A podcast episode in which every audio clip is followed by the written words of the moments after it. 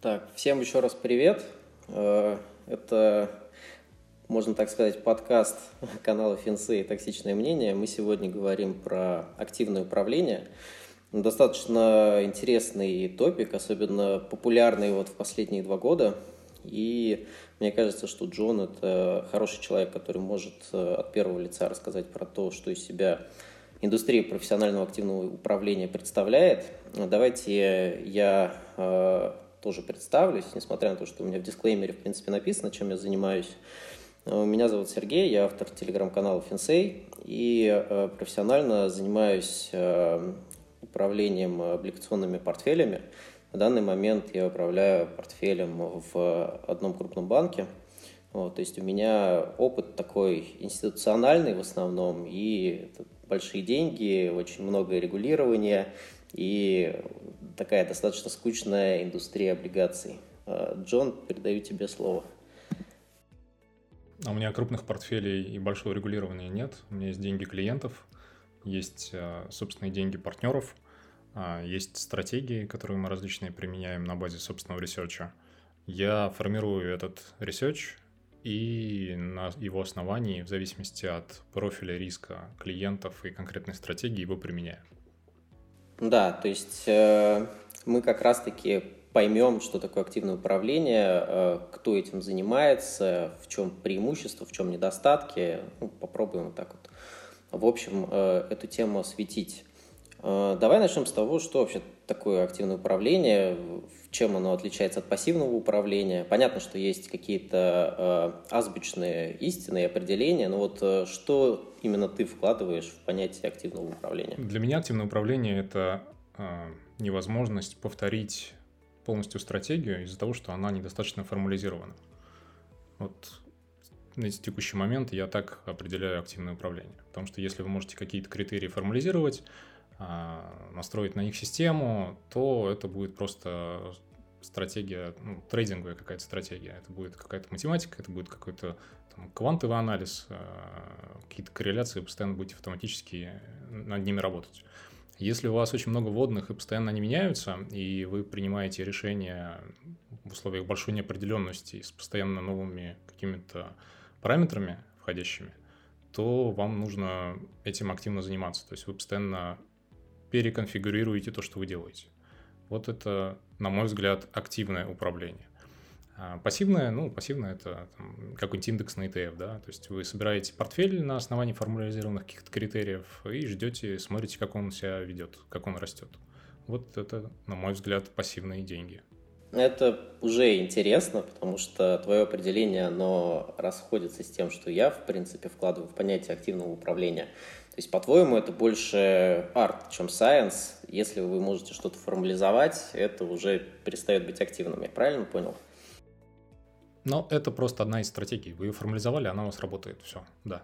Если вы постоянно что-то меняете, вы постоянно пытаетесь найти альфу, то и боретесь э, с ее распадом, да, то есть с распадом вашего преимущества перед другими участниками рынка активно, то вот это как раз и есть активное управление. Если вы просто нашли какую-то альфу и в нее постоянно долбите, там, увеличиваете плечо или наращиваете какие-то вычислительные мощности, то это просто обычная квантовая стратегия, которая тоже требует, конечно, к себе внимания, за ней следить нужно, но это не активное управление, точно не портфелями и не клиентскими деньгами.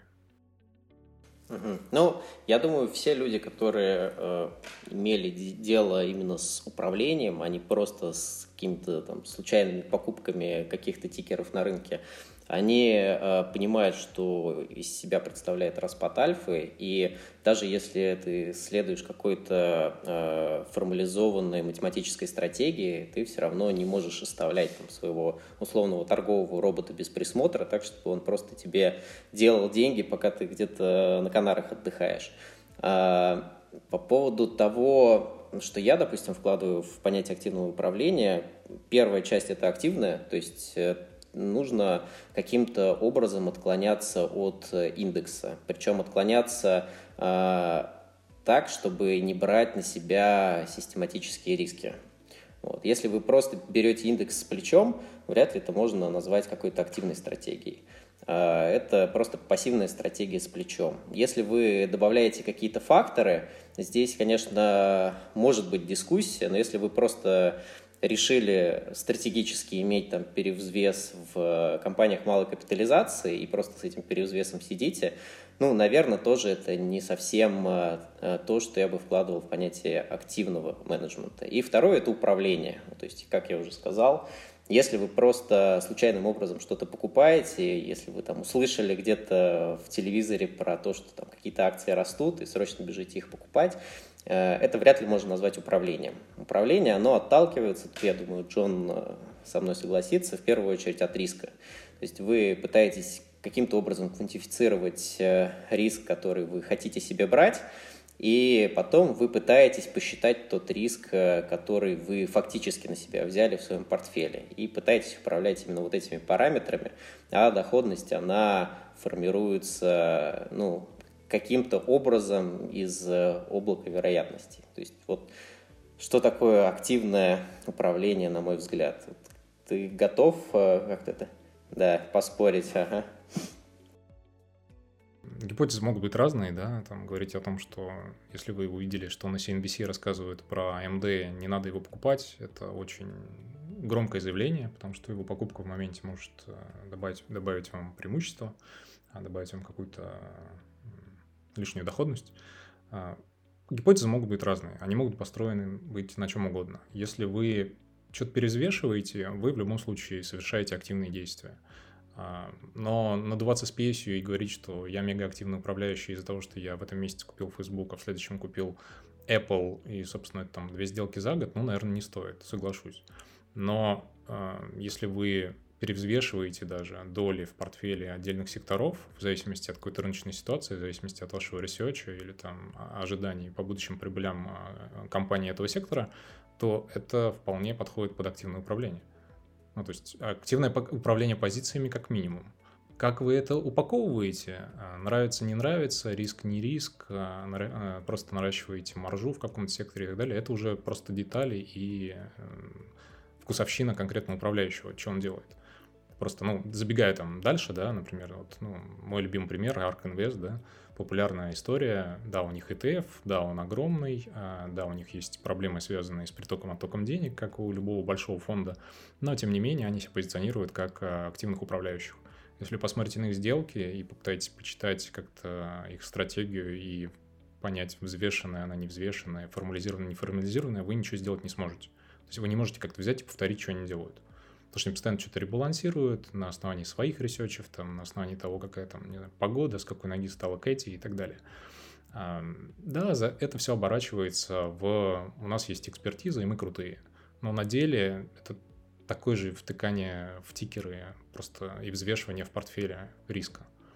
Ну, вот, кстати, здесь э, я хочу 5 копеек вставить за Ark Invest. Вот как раз-таки они, в моем представлении, это самый что ни на есть активный управляющий, как раз-таки по той причине, которую ты только что озвучил. Вот они что-то делают, и каким-то образом это просто повторить и реплицировать невозможно, потому что они имеют какую-то картину у себя в голове, они, в принципе, достаточно прозрачно и доступно э, коммуницируют и говорят э, почему они хотят покупать одни отрасли, а не другие отрасли. Но вот именно повторить их сделки, повторить э, там, доли, которые они себе берут в портфель, не получится, именно потому что это все основано на внутренней экспертизе. Да, это один из таких подходов, который имеет право на жизнь. То есть на одном конце у нас чисто квантовые математические стратегии, которые очень тесно э, срощены с э, HFT, с высокочастотным трейдингом. И на другом конце это такие там, value инвесторы, как Баффет, это там старая школа, и новая школа это growth инвесторы, такие как Кэти Вуд. То есть э, ре, реальность, она всегда где-то посередине для большинства профессиональных управляющих, но и тот, и другой подход, он имеет право на жизнь. Я за квантов хотел бы заступиться. Кванты это не обязательно HFT, далеко не обязательно. Кванты это просто чуваки, которые очень следят за корреляциями сильно и постоянно пытаются подтянуть под это какие-нибудь, э, ну, объемы, да, то есть там с pool информацию какую-нибудь собрать, еще откуда-нибудь э, проследить за движением денег. Это все кванты, это не обязательно, что это прямо HFT. Не, конечно, не обязательно, но в большинстве случаев так оно и получается. Именно потому, что эти математические модели, они работают на очень коротком временном горизонте. Невозможно быть э, квантовым value инвестором, который покупает компанию там, в расчете на то, что он будет держать ее 1, 2, 3, там, 10 лет, как это делает Баффет. Ну, давай как раз вот это вот мы обсудим, что из себя представляет индустрия активного управления. Э, думаю, мы сфокусируемся именно на акциях сегодня – потому что, в принципе, много что можно осветить за пределами акций, но э, мы, мы, мы поговорим именно про вот это вот сейчас. Э, вот скажи, на твой взгляд, те люди, которые занимаются активным управлением самостоятельно, потому что у нас сейчас э, после 2020 года целое поколение, можно сказать, э, пришло на фондовый рынок, и э, все хотят быть активными, все хотят торговать э, мем-стоки, э, все хотят э, торговать IT и биотех, делают это на свой личный аккаунт и называют себя активными управляющими. Вот как ты к этому относишься вообще? Ну, если им это приносит удовольствие и доходность, замечательно. А, но с точки зрения долгосрочной доходности, наверное, это плохо, то, что они делают. Я вообще, я всегда топлю за то, что индексное интервальное инвестирование для частных инвесторов – это добро, и ничем другим заниматься не нужно. Максимум сектора, потому что отбирать эмитентов, э, втыкать в них деньги людям, которые занимаются другой работой, они конкретно постоянно следят за рынком, за рыночной ситуацией, понимают какие-то корреляции, которые происходят, или почему там что-то происходит на рынке, ну, это очень большой риск они, они на себя берут. Я не считаю портфель частного инвестора, который постоянно покупает то TAL, то Boeing, то еще что-то, что он активный управляющий. Да, он совершает много сделок, но на каком ресерче он это делает, как он взвешивает риск, он вообще его понимает или нет, что он будет делать хорошей ситуации, в плохой, есть ли у него стратегия, то есть он, он хоть как-то об этом думает или нет, я не знаю. Да, очень много разговоров сейчас у частных инвесторов там о Тесле, да, вот что-то растет, они начинают об этом говорить. Но совершенно никто не говорит, когда что-то падает. И несмотря на это, действительно, во всей выборке частных инвесторов есть редкие ситуации, когда людям удается заработать много денег. Но мыслить исключениями нельзя, надо смотреть на широкий рынок и видеть, что такой подход, он по большей части люди на нем деньги теряют, а не зарабатывают. Ну, то есть ты про ошибку выжившего говоришь, собственно, сейчас, да? Ну да, стараться приблизиться как-то к медианному стабильному уровню, а дальше уже поискать возможности вот с этого уровня для роста своего. То есть в чем ваше преимущество понять? Время, деньги, дешевый маржинальный кредит, например, а, или какой-то research, или углубленное понимание какой-то отрасли. Потому что ну, мы с тобой не раз уже даже, по-моему, это обсуждали, да, там время для частного инвестора – это одно из главных преимуществ. Люди этого не понимают, им хочется вот сегодня купить AMD, AMD вырос на 30%, и зафиксировать. И ждать, когда он упадет. А если он не упадет? Вот зачем частный инвестор лишает себя преимущества время, если у него другого никакого нет? Это вот у меня всегда возникает э, в, таких, в таких историях много вопросов. И ну, когда их задаешь людям, они даже не могут ответить, потому что не понимают, что риск можно взвешивать не только там, по капитализации, по волатильности, а можно еще по времени пытаться его взвесить. Хорошо, а профессиональные управляющие, кто тогда это такие люди? То есть сразу же представляется картинка, вот как из сериала «Billions», что хедж-фонды – это такие крутые парни, которые торгуют на инсайде, у которых дофигища денег, которые там, летают частными самолетами. Вот ты можешь сказать, что себя в действительности индустрия представляет сейчас? Потому что не секрет, что золотые времена хедж-фондов, они закончились вместе с 2008 годом, и, в принципе, фонды активного управления, как индустрия, они от этого шока так и не оправились. Э, то есть в хедж-фондах, которые управляют акциями, все не очень хорошо, и на таком бычьем рынке, который мы видели в индексе, им очень сложно делать деньги. Вот как ты это прокомментировать можешь? Ну, у меня взгляд на индустрию не очень широкий. Я много знаю о клиентах, которые приходят там ко мне и могу сделать какой-то вывод о, о том, с чем они сталкиваются, по вопросам, которые они задают, да, и я смотрю на рынок, то есть вот туда у меня хороший широкий взгляд. На конкурентов я на них не смотрю, денег я в них воткнуть не пытаюсь. Ну да, действительно, с 2008 года у нас mutual funds, а, они сильно теряют в сравнении с пассивными, с ETF-ами. регуляцию, которую провели э, в ETF, там, в частности, в 2010, в 2015 году, там, после этих всяких флеш-крэшев и так далее, как рынок немножко поменялся, она ETF помогает быть более стабильными. Это хорошо. Частному инвестору понятней, как на чем будет расти ETF, понятна его стратегия. А за активными управляющими не последишь, а, если они показывают вам какой-то трек-рекорд, это исторические данные, все, что вы можете понять э, про активного управляющего, ну, о чем с ним договориться, это об уровне риска, да, это в лучшем случае, если он с вами будет об этом договариваться и дальше пытаться можно у него выяснить, как он этот риск будет контролировать. То есть, ну, вплоть до того, что, ну, если рассматривать маленьких каких-то управляющих, как это принято на русском рынке, да, вот какой-то там парень э, что-то придумал, хорошо торгует и берет деньги в доверительное управление. Ну, завтра парень попадает в аварию, что происходит со сделками? А если сделки у него с высокой маржой, что с ними происходит? Если деривативы, что с ними произойдет? А кто будет за этим следить? То есть, если за этим вообще какая-то инфраструктура или просто Вася вот, вот один, но в одном Васе очень большой риск. Вплоть даже до этого. Ну вот ты сейчас прям, ты сейчас с козырей прям зашел, потому что ты начал освещать не э, рыночные риски, а не рыночные риски, которые вот в Э, в ситуации с Россией и для инвесторов из России они, наверное, представляют даже гораздо больше интерес и большую опасность, чем э, риски того, что фонд просто плохо будет перформить и на пару процентов от индекса будет отставать. Здесь я с тобой прям полностью согласен. Рыночные риски, мы с вами их все можем за ними смотреть, можем считать волатильность, реализованную, подразумеваемую, да, implied volatility, смотреть, как на нее влияют потоки капитала там от э, smart money, как их называют, там, от, что делают хедж-фонды, как они влияют на волатильность, как влияют на волатильность частные инвесторы. Э, и да, рынок прикольно и очень интересно меняется. И действительно, большие крупные фонды, которые там привыкли торговать по-старому, они в 2020-2021 году не могут торговать по-новому, потому что у них корреляции другие, они, у них есть большой мат, э, большая мат-модель э, с большими статистическими данными, и они на нее опираются. А оказывается, что вот чуть-чуть баланс меняется, и эта модель больше не работает. Из-за этого у них, да, разрушается альфа. Действительно, они теряют. Они руководствуются при принятии решений информацией, которая больше не работает.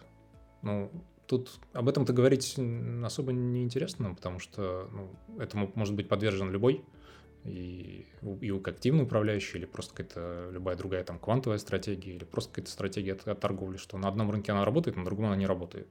А вопрос в том, как вы пытаетесь это понять, то есть зачем вы следите и на что вы смотрите, чтобы понять, что это изменилось, то есть что ваша стратегия сейчас вот перестанет работать, или а, надо сократить, например, риск, а, ну, гроз хотя бы сократить, там, если у вас разнонаправленные стратегии, вы там э, long-short фонд, э, equities, который что-то шортит, что-то лонгует, что на условиях какой-то высокой волатильности у вас может там проблемы вплоть до того, что там с маржой появиться, да, будем, не будем вспоминать этого корейца.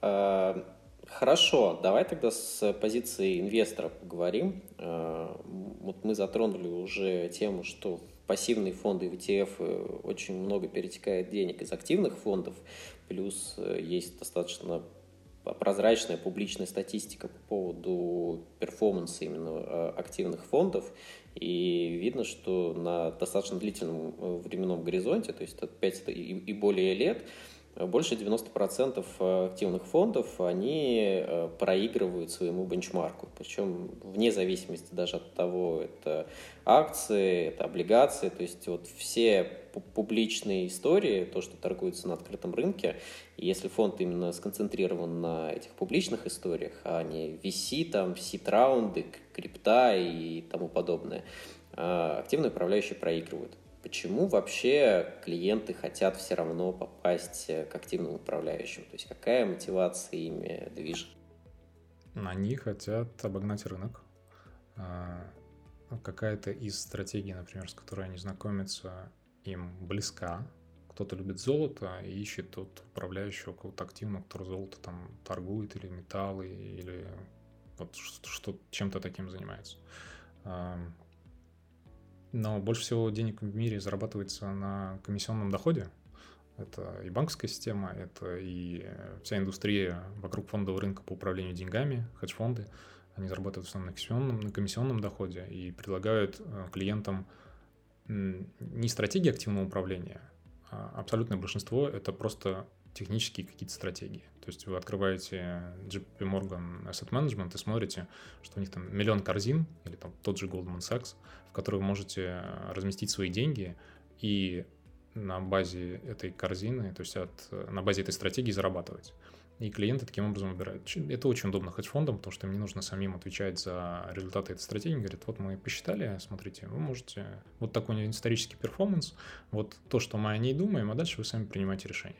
С активным управлением все решения о сделках принимает конкретный человек. Это большая ответственность. И если он принимает эти решения хорошо, у него будет соответствующая доходность. Если он а, хорошо управляет риском, у него будет а, более сглаженный перформанс. У него будет хорошее соотношение там, а, риска к доходности и, и так далее.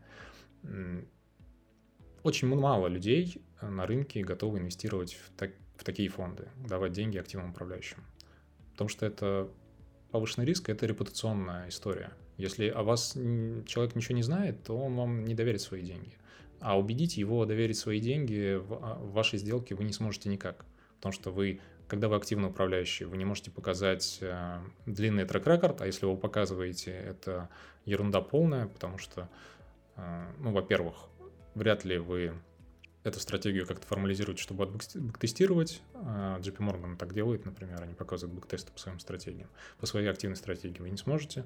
А во-вторых, а, то, что вы показываете на протяжении там, 5 лет performance, совсем не говорит о том, что в следующем году вы будете показывать performance лучше а, или хуже, или точно такой же. Максимально интересная информация, которую вы можете клиенту объяснить, вы можете убедить, что вы понимаете, что происходит на рынке. Это, вот, по крайней мере, то, на что я смотрю, когда с кем-то общаюсь про их стратегии.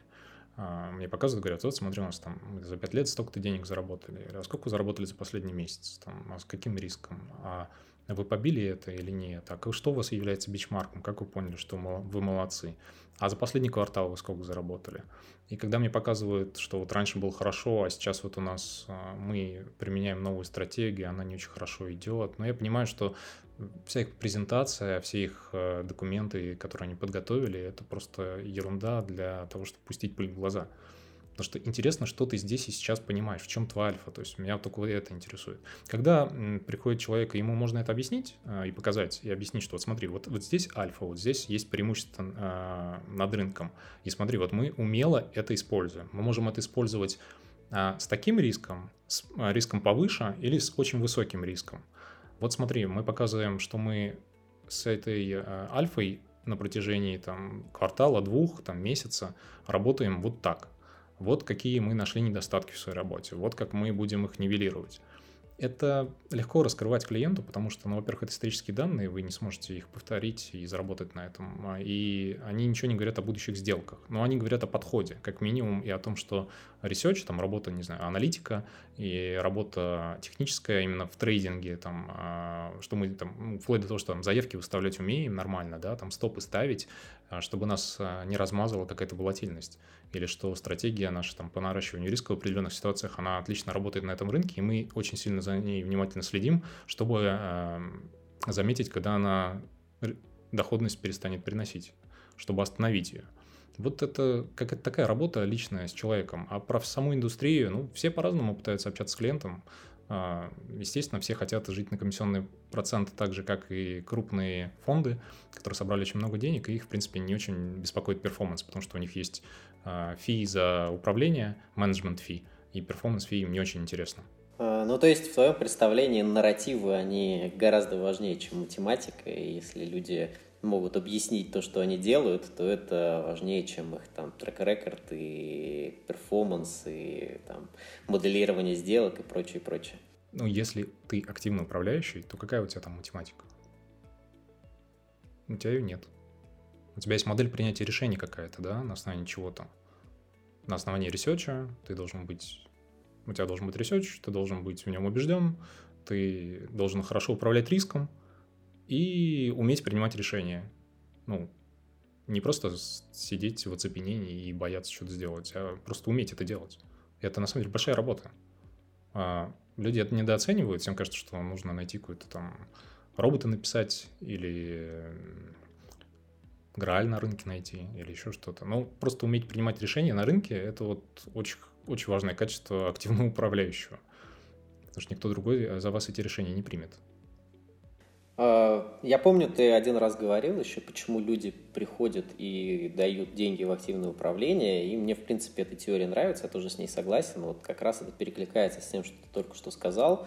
Люди э, платят своими деньгами в виде комиссии за то, чтобы кто-то за них эти решения принимал. Потому что даже если ты профессионально работаешь на фондовом рынке, зачастую там своим собственным портфелем у тебя ни времени нет заниматься, ни желания нет заниматься, и тебе хотелось бы иметь человека, который думал бы примерно так же, как ты, но при этом имел бы возможность нажимать кнопки тогда, когда у тебя самого могут включаться какие-то поведенческие искажения. То есть вот э, скажи, ты до сих пор э, придерживаешься вот этой вот точки зрения, что ты видишь по клиентам? Ну, мне, у меня было там несколько ситуаций, когда мне с клиентами не везло, и, но процентном отношении это очень маленький процент клиентов. В основном с людьми везет, потому что как-то получается, что я нахожу людей, которые, которым не нужно долго объяснять.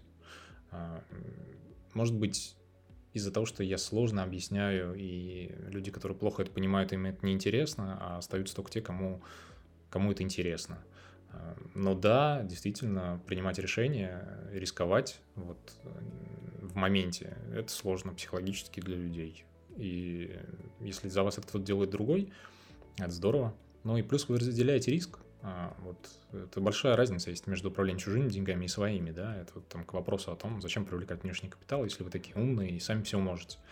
Ну, во-первых, а, если вы умеете делать что-то одно, это не значит, что умеете делать все. А в истории зарабатывания денег на фондовом рынке вам нужен изначальный капитал. Если вы хорошо умеете управлять деньгами, это не значит, что вы хорошо их умеете зарабатывать там в бизнесе или еще где-то и рисковать собственным капиталом, который у тебя есть, и рисковать, или разделить риск с клиентом и на его деньгах заработать денег себе и ему, это очень разное. И это не, не какая-то, знаете, такая ростовщическая история, что, или не какая-то история, как делают инвестсоветники, что ты взял чужие деньги и такой злобный чувак на них заработал. Нет, вы делите риск Риск о принятии решений, риск быть неправым, риск а, потерять а, деньги, репутацию, самоуважение и разочароваться в себе вы берете на себя, как управляющий. А вот а, риск а, расстаться с частью капитала берет на себя клиент.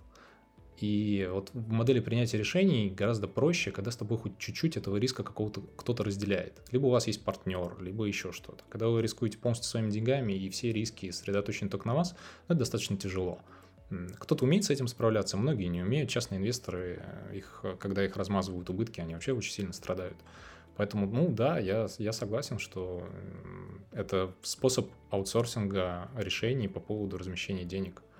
Но очень важно опять-таки, договориться с управляющим о рисках, да, и чтобы человек, который берет ваши деньги в управление, в активное, тем более управление, с вами нашел общий язык о риске, и вы с ним нашли общий язык о риске, и что вы о нем вообще думали, там, грубо говоря, сколько денег из, из тех, которые вы инвестировали, вы готовы потерять, да, если человек говорит, я нисколько не готов потерять, я говорю, ну, тогда мы с вами не сможем работать.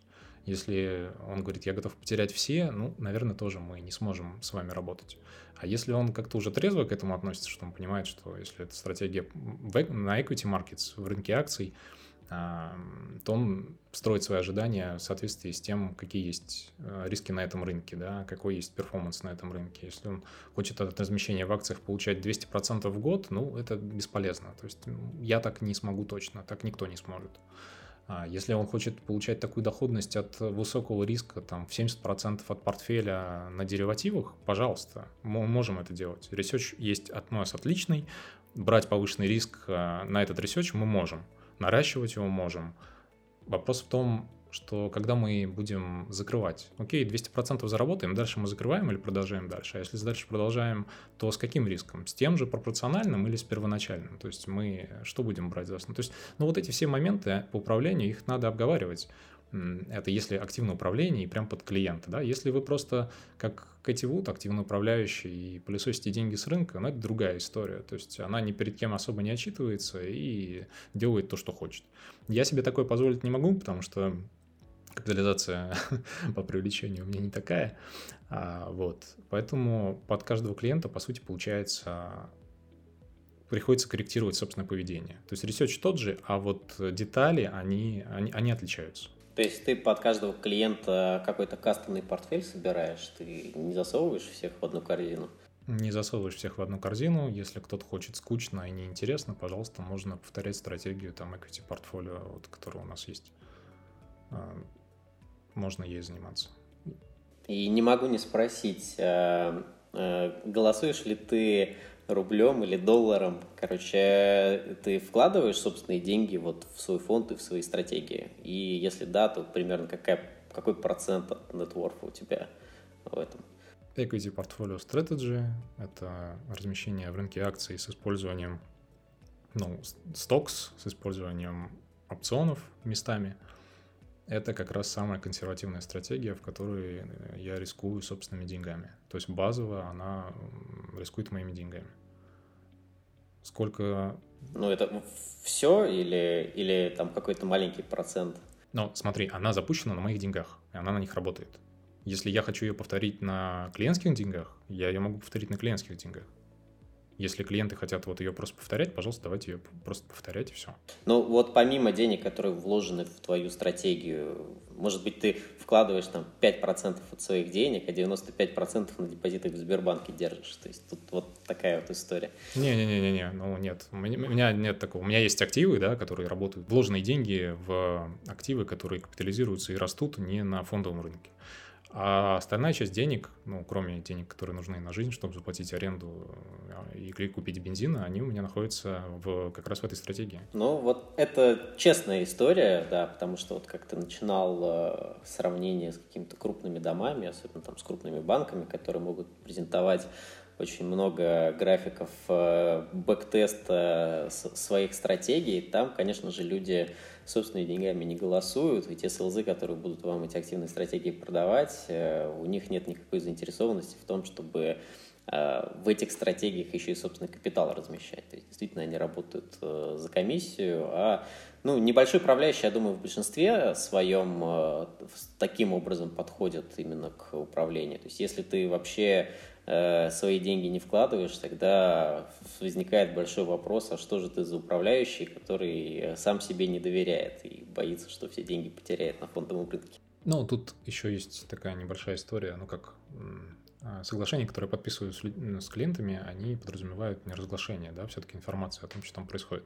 Я могу разглашать то, что происходит эм, в той части денег и управления, которая не подписана под клиентов. Вот это я и, собственно, и разглашаю. Угу. Давай поговорим тогда про, про размер. Э, небольшие фонды, в чем их преимущества, в чем их недостатки, потому что финансы – это высококонкурентная среда, и очень многое может решить капитал, но иногда капитал бессилен. Вот расскажи, как ты это со своей позиции видишь. Маленький фонд не может привлекать капитал на таких условиях, как может привлекать крупный. Маленький фонд гораздо медленнее – с точки зрения ну, рыночных заяв, заявок, и у него гораздо меньше возможностей, потому что он работает там не через Prime брокеридж какого-нибудь крупного банка, а по-другому. Ну, на уровне там просто institutional клиентов активно управляющий, не обремененный инвестиционной декларацией, формализированной какой-то, имеет преимущество по гибкости. Да? Он может быстрее входить в сделки, быстрее из них выходить. Ему не нужно собирать комитет, который будет одобрять ему там, снижение веса в энергетическом секторе из-за того, что это перестало быть модным. Он может это сделать достаточно быстро. Если у него брокер, который берет за это мало комиссий, то и достаточно дешево тоже. А, крупные фонды страдают от размера, страдают от диверсификации, страдают от того, что, ну, то есть как страдают? Они на самом деле не страдают, они зарабатывают комиссию на клиентам, страдают их инвесторы от этого. А, а маленький управляющий, он заточен больше на перформанс и может больше внимания уделять именно перформансу, а не всей этой обвязки вокруг а, клиентского сервиса, который есть у больших фондов. Что ты скажешь насчет э, ресерча и доступа к данным? Современный мир предоставляет нам очень быстрый, очень дешевый, практически бесплатный доступ к информации, но тем не менее есть некоторая информация, доступная малой части участников фондового рынка. ну, много такой информации есть у инвестбанков, вы можете купить к ней доступ за деньги. А, да, вы будете все равно опаздывать, но вы будете, ну, скажем так, вот то, зачем слежу я, я об этом узнаю дня на 3-4 раньше, чем люди, которые читают новости даже на английском. То есть иногда бывает на 3-4 дня раньше Блумберга, который публикует раньше телевизора. Бывают такие истории, они, это не вся информация, но вот я часто замечал, на 3-4 дня я об этом раньше узнаю. Что для этого нужно? Ну, для этого нужно понимать, как индустрия работает, какой в ней есть research, какой research ценный, а какой не ценный. А дальше уже пытаться этот э, research проецировать на, на рынок и учитывая все факторы на рынке, там, кто покупает, кто не покупает, кто будет покупать, какой, у кого какие намерения, если вы в состоянии это оценить, ну, пытаться этот research туда применить. Ну, эффект Goldman Sachs об их таргетах на какую-то бумажку, я думаю, что каждый из э, слушателей видел когда-то на графике, когда они поднимают таргет, сразу все поросло. Если вы о том, что они поднимают таргет, узнали от аналитика Goldman Sachs Insight, здорово, вы сможете войти пораньше. Если вы а, увидели просто на графике и в первые моменты, то есть внимательно следили за графиком цены этой бумажки, и в первый момент, когда начало расти, а, тоже присоединились к этому, тоже здорово. Для этого вам не нужно знать информацию от аналитика Goldman Sachs. Если вы являетесь их клиентом и прочитали их research на сайте и понимаете, что в основном деньги, которые придут в эту бумагу, они будут не HFT-шные, то есть это не как-то по-русски-то не высокочастотный трейдинг, а это будут институциональные деньги, которые на основании их ресерча начнут как-то перезвешивать долю этой бумажки в своей портфеле, и они там после выходных, в понедельник, во вторник начнут увеличивать позиции, и что у вас появится в этой бумаге дополнительный покупатель. То очень здорово ознакомиться с таким ресерчем раньше, чем это опубликует какой-нибудь телеграм-канал а, из русского а, сегмента. Вот э, мне удается на это смотреть чуть пораньше.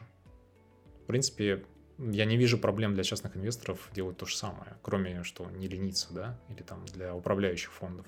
Ну, просто я вижу, как в, в русской среде это пересказывается, да, вот эти, как э, их Алексей называет, ферментированные новости что что-то появляется у Морган Стэнли, потом через день это появляется на Блумберге, потом это перепечатывают в русском издании, потом еще два месяца об этом говорят русские инвесторы, они говорят про ротацию из growth value тогда, когда она уже два раза прошла и уже не работает. И это вот слушать это просто бесполезно.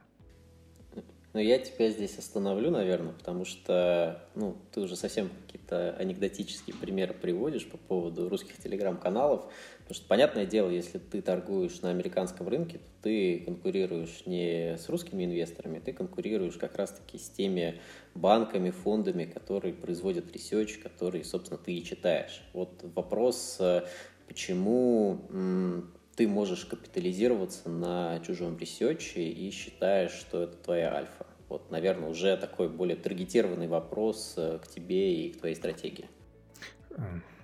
Ну, значит, это хороший вопрос, о котором... Э, ну, я размышлял, в чем мое преимущество на рынке, да.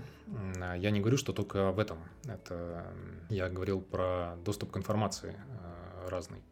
А Telegram я упомянул, потому что мы на этой площадке с тобой разговариваем. Ну, если переформулировать то, что ты спросил, да, в чем твое преимущество, чувак, на рынке, и почему ты думаешь, что у тебя получается? Ну, почему думаю, что получается? Потому что, учитывая а, leverage и гроз, который я беру, денег я зарабатываю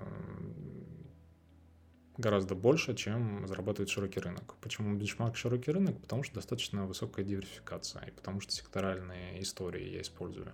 Ротации и перекладывание денег а, из одних секторов в другие в зависимости от новостного фона, в зависимости от а, ожиданий там, каких-то аналитиков и так далее. На что еще я смотрю? Большую роль в моем ресерче играет бихевиоризм, то есть я смотрю на поведение людей – мне очень нравятся истории, когда никто не хочет покупать. Я прихожу и с удовольствием покупаю. Мне очень нравятся истории, когда все бегут покупать. Я с удовольствием в этот момент не покупаю, а жду, когда они прекратят это покупать.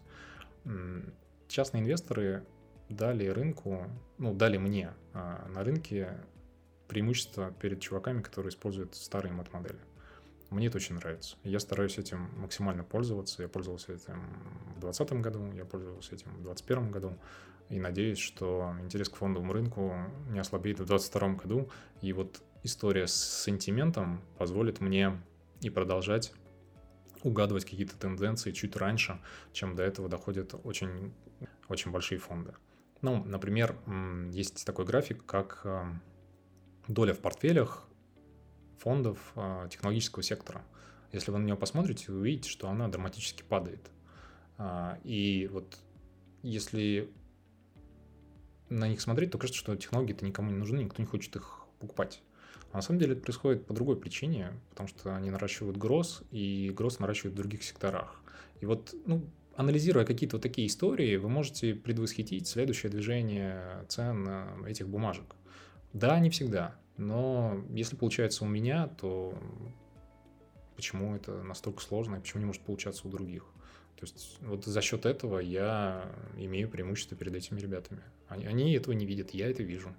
Ну, это вкусовщина. Как, как, как я тебе могу на этот вопрос ответить по-другому? Ну, ну, я прекрасно понимаю, что вопрос про альфу, особенно для тех, кто высокочастотной торговлей не занимается, ну, здесь э, больше вопрос веры, наверное, потому что доказать, что ты именно делаешь альфу, чисто вот с математической точки зрения, э, практически невозможно. То есть все прекрасно знают э, пример Баффета и то, что он за много десятилетий, что инвестирует, уже больше 60 лет, все равно статистически значимую альфу на своем портфеле показать не может. То есть что говорить про людей, которые на рынке там, 2, 5, 10 лет, э, сколько бы они ни заработали, все равно, если раскладывать это чисто с точки зрения статистики, а альфа вся исчезнет. Останется какая-то дополнительная доходность, но по поводу источников этой дополнительной доходности в каждом фонде и э, с каждым инвестором можно очень долго спорить. Поэтому я тут, э, собственно, не буду в этом направлении дальше что-то ковырять и пытаться узнать. Но больше мне, наверное, интересна э, история с распадом. А, вот ты сказал, что я вроде как неплохо там прогнозирую, вроде как я чуть-чуть впереди, а что может стать э, причиной, которая заставит тебя задуматься? А вот может быть э, то, э, за счет чего я зарабатываю, уже не работает. То есть вот, ты можешь как-то это предвосхитить и подумать, как, какой ответ на этот вопрос даст тебе понимание, что я вот рынок больше не бью? Ну, это работа с Гроссом на самом деле, э, грубо говоря, если вы наращиваете риск, если вы наращиваете позиции, ну, я наращиваю позиции, э, беру какое-то плечо, и это плечо не приносит мне эм, ожидаемого результата, ожидаемой доходности от использования этого плеча, я не буду тянуть его дальше. Я достаточно быстро и динамично наращиваю и снижаю гроз. Фонды так обычно не делают, потому что из-за того, что они крупные, они так не могут они взять, распродать там половину, половину собственных позиций, они не могут. Э, я могу. Это, это относительно дешево. Да, давай по по поясним, э, потому что тут я вижу вопрос пришел, что такое альфа. вот поясним, что такое альфа, что такое гроз. Э, альфа – это та доходность, которая остается после вычета всех систематических рисков в портфеле. То есть любые риски, которые можно легко на себя взять, это бета, это риск там, э, компаний э, с высоким моментумом, риск компаний там, с малой капитализацией. Если все эти риски и соответствующую доходность, которую эти риски приносят, убрать, останется вот эта вот альфа. Зачастую она отрицательная, либо, если она положительная, она не статистически значима. То есть мы именно про эту альфу говорим. Гросс, я так понимаю, это вот как раз-таки плечо, которое э, ты берешь в своих стратегиях, в своем портфеле, правильно? Гросс – это все позиции. Лонг-шорт, заемные, незаемные и нет позиции. Вот это все гросс. То есть ты будешь, э, ты будешь ориентироваться по собственному перформансу, когда увидишь, что та доходность, которую ты ожидал, э, не получается, это будет означать, что твоя какая-то генеральная стратегия, которую ты, ну, собственно, не формализуешь, как я понимаю, она просто у тебя в голове где-то на подкорке сидит, то есть ты поймешь, что она уже не работает, правильно? Ну, долго сидеть и смотреть, почему вот в этой сделке она не растет, я не буду. Я найду другую идею, которая лучше работает. Э, долго сидеть и терпеть убытки. Вот у меня есть история с модерной, да, в ноябре модерна, там, а, в момент, когда я закрывал, позиция по модерне была минус 20%. Ну, окей, не проблема. Почему? Ну, потому что модерна не одна, и это незначительные деньги. От того, что она сильно скорректировалась. Как будут принимать решения другие управляющие, активные, как они себя называют, неактивные, частные инвесторы. Он будет сидеть и ждать, когда это модерна отскочит. Пока он будет ждать, он будет распадаться и по альфе, и по всему. Я вот этим не занимаюсь. Окей, идея не выстрелила, берем другую идею, идем дальше. Зачем пересиживать сильно убытки, я не понимаю, потому что я пытаюсь получить преимущество, а не просто, не знаю, не просто ничего не делать на рынке, да. Вот это я про это больше говорю, наверное. Про вот идея не сработала, окей, все, закрываем, идем дальше, берем другую идею, которая лучше. Вошли в идею, наращиваем по ней позицию или не наращиваем, нравится ее перформанс, пытаемся оценить все, хватит, и есть другая альтернативная идея, более интересная, перекладываемся в нее. Вот как-то так.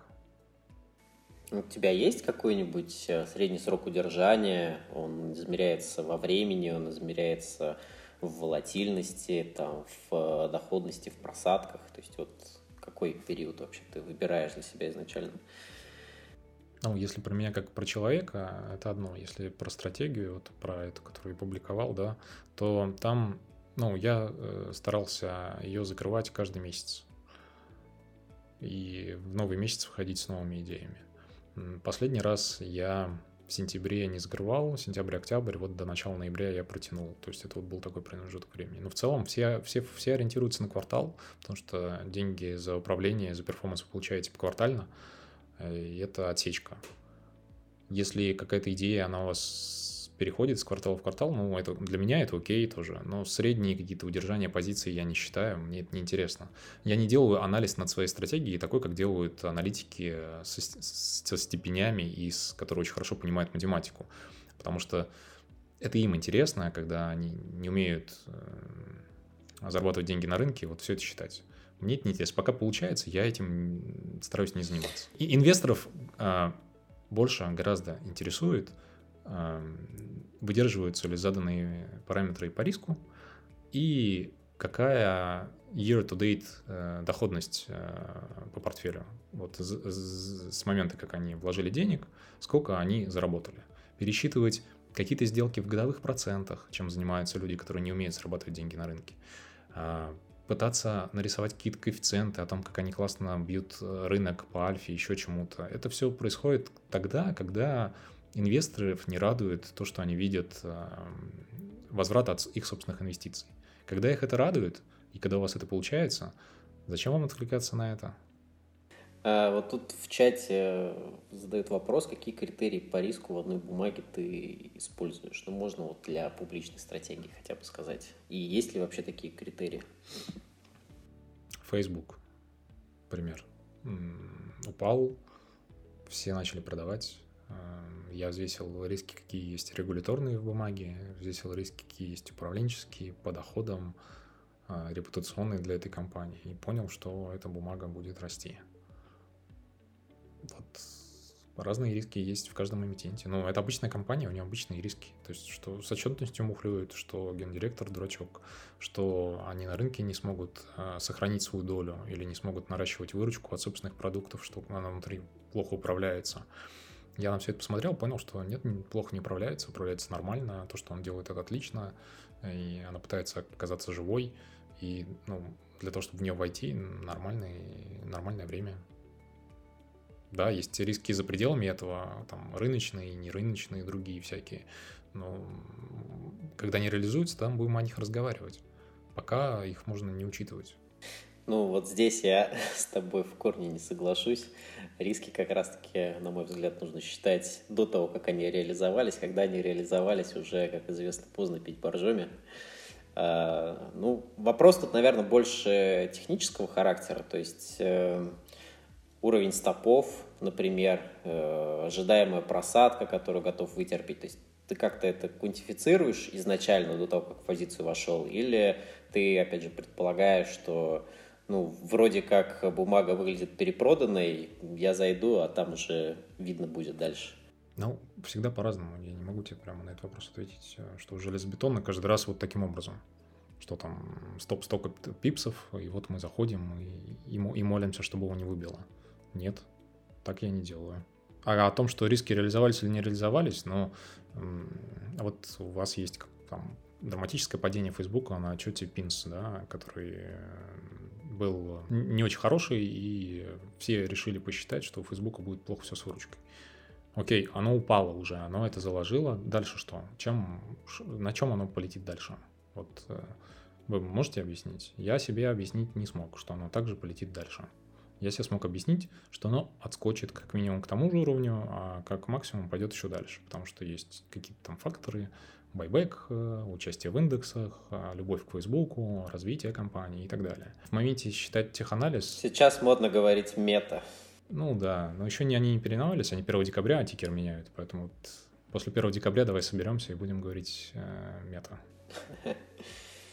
А просто сидеть и рассчитывать миллион разных рисков, ну, чтобы что? То есть у вас есть куча даты, вы можете, анализируя эту дату, повернуть ее либо в одну сторону, либо в другую. Вот э, действительно, да, вера тут важна, и уверенность в собственном ресерче тоже важна. Ну, принимайте какой-то риск, как-то вы его ограничиваете. Ограничиваете размером позиции. Facebook — это не все деньги в Фейсбуке, да. Здесь по Фейсбуку как э, ванильные позиции в стокс есть, так и э, опционные позиции. Наращивайте риск понемножку, например. Ну, вот как я делаю. То есть не сразу все, а вот понемногу. Но вместе с тем агрессивно. Понемногу, но агрессивно, но не сразу. То есть как зависит от комфорта. Если вам комфортно по-другому, вы делаете по-другому. Я делаю вот таким образом. Но мне, например, не очень нравятся истории, когда говорят, что вот высокая волатильность, значит, короче, очень много риска. Мне, я смотрю на график VIX и не согласен с этим утверждением. Я считаю, что высокая волатильность, значит, риска стало меньше. Форвард риска стало меньше в будущем. И это меня сподвигает принимать такие решения, которые я принимаю. Если вы смотрите на график волатильности и видите что-то другое, на график там реализованной волатильности, на график подразумеваемой волатильности, если вы их сравниваете и видите, а, ну, достаточно внимательно следите за опционным а, то, скорее всего, вы со мной согласитесь. По крайней мере, вот в 2020-2021 году. Если вы этого не знаете, то вы начинаете заниматься каким-то другим анализом, там, каких-то рисков считать. Я этим не занимаюсь, мне это не интересно. Э, ну, я, в принципе, понимаю и принимаю твою позицию. Я знаю, что есть много людей, которые э, были бы готовы с тобой спорить, но зачастую это, наверное, люди, которые сами не пытались э, управлять чужими деньгами.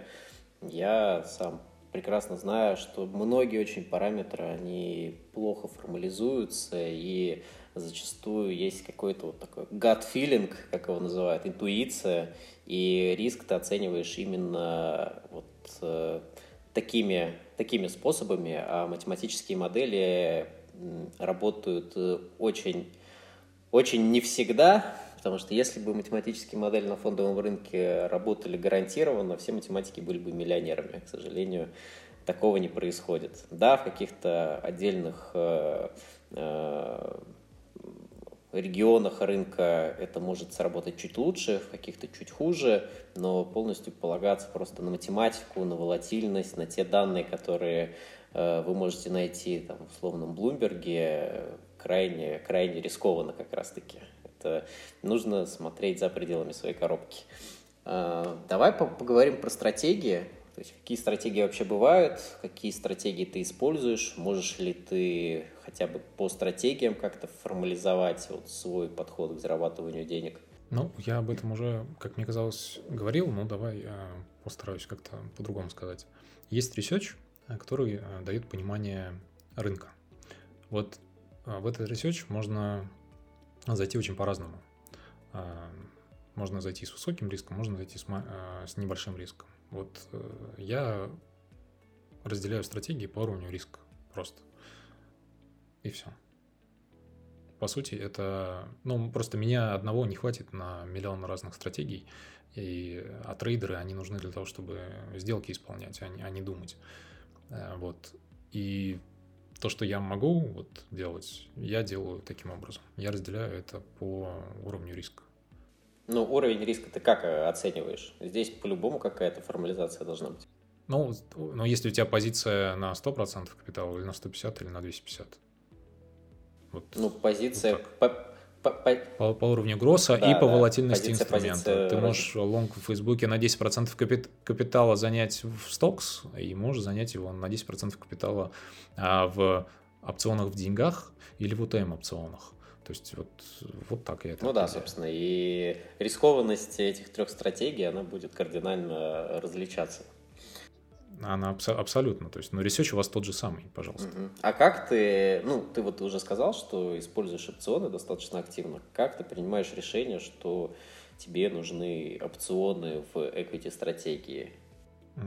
Смотря на опционную доску, сравнивая греки и примеряя натягивая потенциальную доходность на, на риск. Больше никак. Ну, то есть, если ты видишь какую-то премию за избыточную волатильность, например, да. или да. за, за тету, ну, вот как ты уже сказал, э, тогда ты используешь опционы, в других случаях ты будешь использовать э, да. стоки. Да. Ну, на equity markets, да, если это фьючерсные торги, то там по-другому. Ну, фьючерсы это просто leverage, да, вам надо много и относительно дешево. Вы берете там, э, если, ну, если вы торгуете там широкий рынок, SPY там, NASDAQ, то, то да, то вы идете на фьючерсный рынок, потому что можете купить э, много плеча за маленькую комиссию. Но в целом, и вот equity strategy, вот это equity портфолио, там, конечно, фьючерсов нет, но можно и так делать. Это в зависимости от того, ну, что выгоднее. Ты, ну, опять-таки, Research один. А, его можно распылить там, ну, вот на 7 клиентов. Вот сейчас их 4, да. А, на 7 хватит, дальше не хватит. Собственно, поэтому есть э, порог для входа, потому что заниматься семью клиентами, у которых у каждого 10 тысяч долларов, это совершенно будет неинтересно. А почему, не могу не задать вопрос, почему публичные рынки? То есть, опять же, не секрет, что э, чем больше людей э, торгует инструментом, тем сложнее быть э, лучшим, потому что на фондовом рынке недостаточно быть лучше нижних 50%. Тебе нужно всегда быть в топе для того, чтобы что-то на инструменте зарабатывать. Почему бы не пойти в ту же самую крипту, например, где, очевидно, альфы больше, просто в силу э, доступа на рынок, в силу инфраструктурных барьеров, регуляторных барьеров. Почему ты выбрал именно акции, причем акции Америки? У меня есть философия, наверное, потому что с ней можно с этой точки зрения поспорить, о том, что чем более публичные ваши деньги, тем лучше они защищены. А, о чем это вообще речь? О том, что у крупных публичных рынков меньше контрагентских рисков. Да, они есть. Да, и брокеры, и в 2020, 21, особенно в 2021 году мы видели, как реализуются э, риски на рынке, очень скучном фондовом э, на рынке equities из-за клиринговых компаний, из-за брокеров. Да, есть риск непоставки бумаг, э, но я выбираю инструменты, в которых этого риска поменьше. Я не лезу в AMC, несмотря на то, что, как вот ты говоришь, вот, пожалуйста, у тебя аналог крипты, да, также альфа, еще что-то. Потому что я понимаю, что, ну, займу я опционные позиции, буду думать, что я самый умный и продал на высокой волатильности какие-нибудь опционы. А вот потом что-то не исполнят а, из-за того, что вот такие большие перекосы. Поэтому я туда не лезу, да, мог бы я там заработать какие-то деньги, но опять-таки как я могу торгануть AMC, чтобы это оказало существенное влияние на доходность портфеля за год? Да никак, потому что мое отношение к риску совершенно противоречит э, крупным сделкам на таких акциях, потому что я понимаю, что это ну, плюс-минус удача, но с каким-то бэкграундом техническим, да, то есть ты понимаешь, как это торгануть, э, большинство людей не понимают, и вот тебе должно повести, и повести еще нереализованный контрагентский риск должен произойти, да, чтобы деньги твои не забрал не, не, не рынок, а кто-то другой, потому что просто не смог исполнить эту сделку. Вот на фондовом рынке американском получше регуляция, лучше работает инфраструктура, более доверительные отношения между участниками. В крипте такого нет. А, децентрализованные биржи, которые набирают обороты, которые постоянно ломают протоколы этих децентрализованных бирж хакеры и уводят все деньги. Но вот такое мне не нравится. Я не хочу, чтобы завтра я открыл счет брокера, и брокер написал, что извините, мы обанкротились. Или извините, нас похакал хакер, мы не можем вернуть деньги. Вот это мне не нравится. Да, есть более-менее нормальные биржи. Можно торговать биткоин через фьючерсы уже на более-менее нормальной инфраструктуре собственно, почему SEC нравится ETF и фьючерсные, но не нравится ETF и эм, со спотом биткоина, да, тоже по многим этим факторам, потому что они понимают рынок фьючерсов, они знают, как он регулируется, они знают, какие там есть ограничения, что там та же старая инфраструктура clearing house ов или не старая, но по старым правилам. Вот э, биткоин, все, что я его торговал, а я его торговал, и это за рамками, это, естественно, какие-то стратегии, э, я торговал его через фьючерсы, да, естественно, тогда, когда он там на этом рынке появился. И там, ну, в принципе, те же самые. То есть, если ты следишь за публикациями, ты, наверное, видел там по 30 чем-то там или 27, что-то, какие-то такие цифры были. Я входил, и да, было потом пробой ниже, и, но меня это не смущало, потому что у меня был вот research по биткоину такой-то, такое-то видение ситуации. Окей, улетел он в два раза, ну хорошо, улетел он в два раза, ну и что? Это ничего не значит в масштабах а, всех инвестиций, потому что а, брать на одну сделку огромный риск я не могу. Я не могу купить Apple на все и сказать, что я молодец. А, потому что Apple на все, может быть, это хорошая сделка лет на 5, но результат мне надо показывать за квартал, а, и за квартал эта сделка может быть неоправдана совершенно. Apple может скорректироваться процентов на 15, и это будет грустно и для меня, и для инвесторов. Ну, собственно, этим ответом ты и э, дополнительно указал, почему ты не торгуешь Россию, почему ты торгуешь Америку есть э, регуляторные риски, я так понимаю, они тоже здесь э, оправданы. Ну, отчетность американских компаний все-таки она, ну, да, действительно есть и там фрод, но его гораздо меньше, чем можно сделать в русских компаниях. И нет фактора, ну, я даже не знаю, как это сказать, бешеного российского принтера, принятия решений не по закону, вот это всего. Как ведет себя Центральный банк Российской Федерации, я думаю, ты сам хорошо видишь. Э, мне тоже это не нравится, что это мега-регулятор, который регулирует весь рынок и те решения, которые он принимает. Все выглядит очень грустно. Он приходит, если вы заработали денег, он говорит, э, что инвестиции – это риск.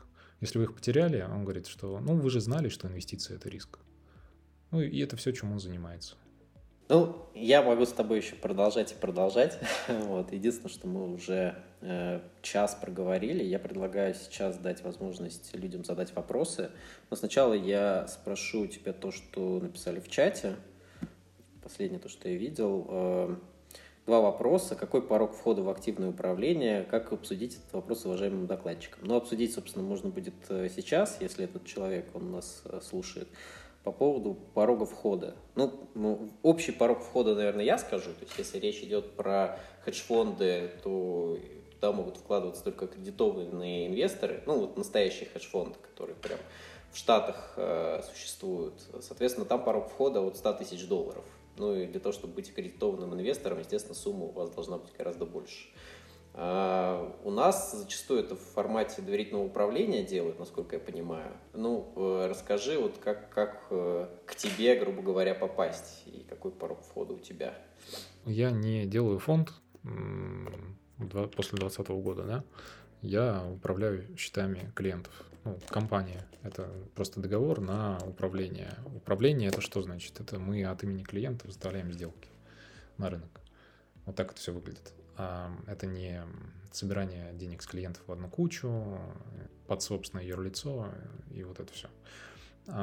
Порог входа, ну, интересно, мне обсуждают что-то от 7 миллионов долларов. То есть меньше я не могу себе позволить это обсуждать. Раньше был лимит поменьше, сейчас он стал побольше. Из-за того, что просто ну, не, не хватит э, инфраструктуры, наверное, на все это.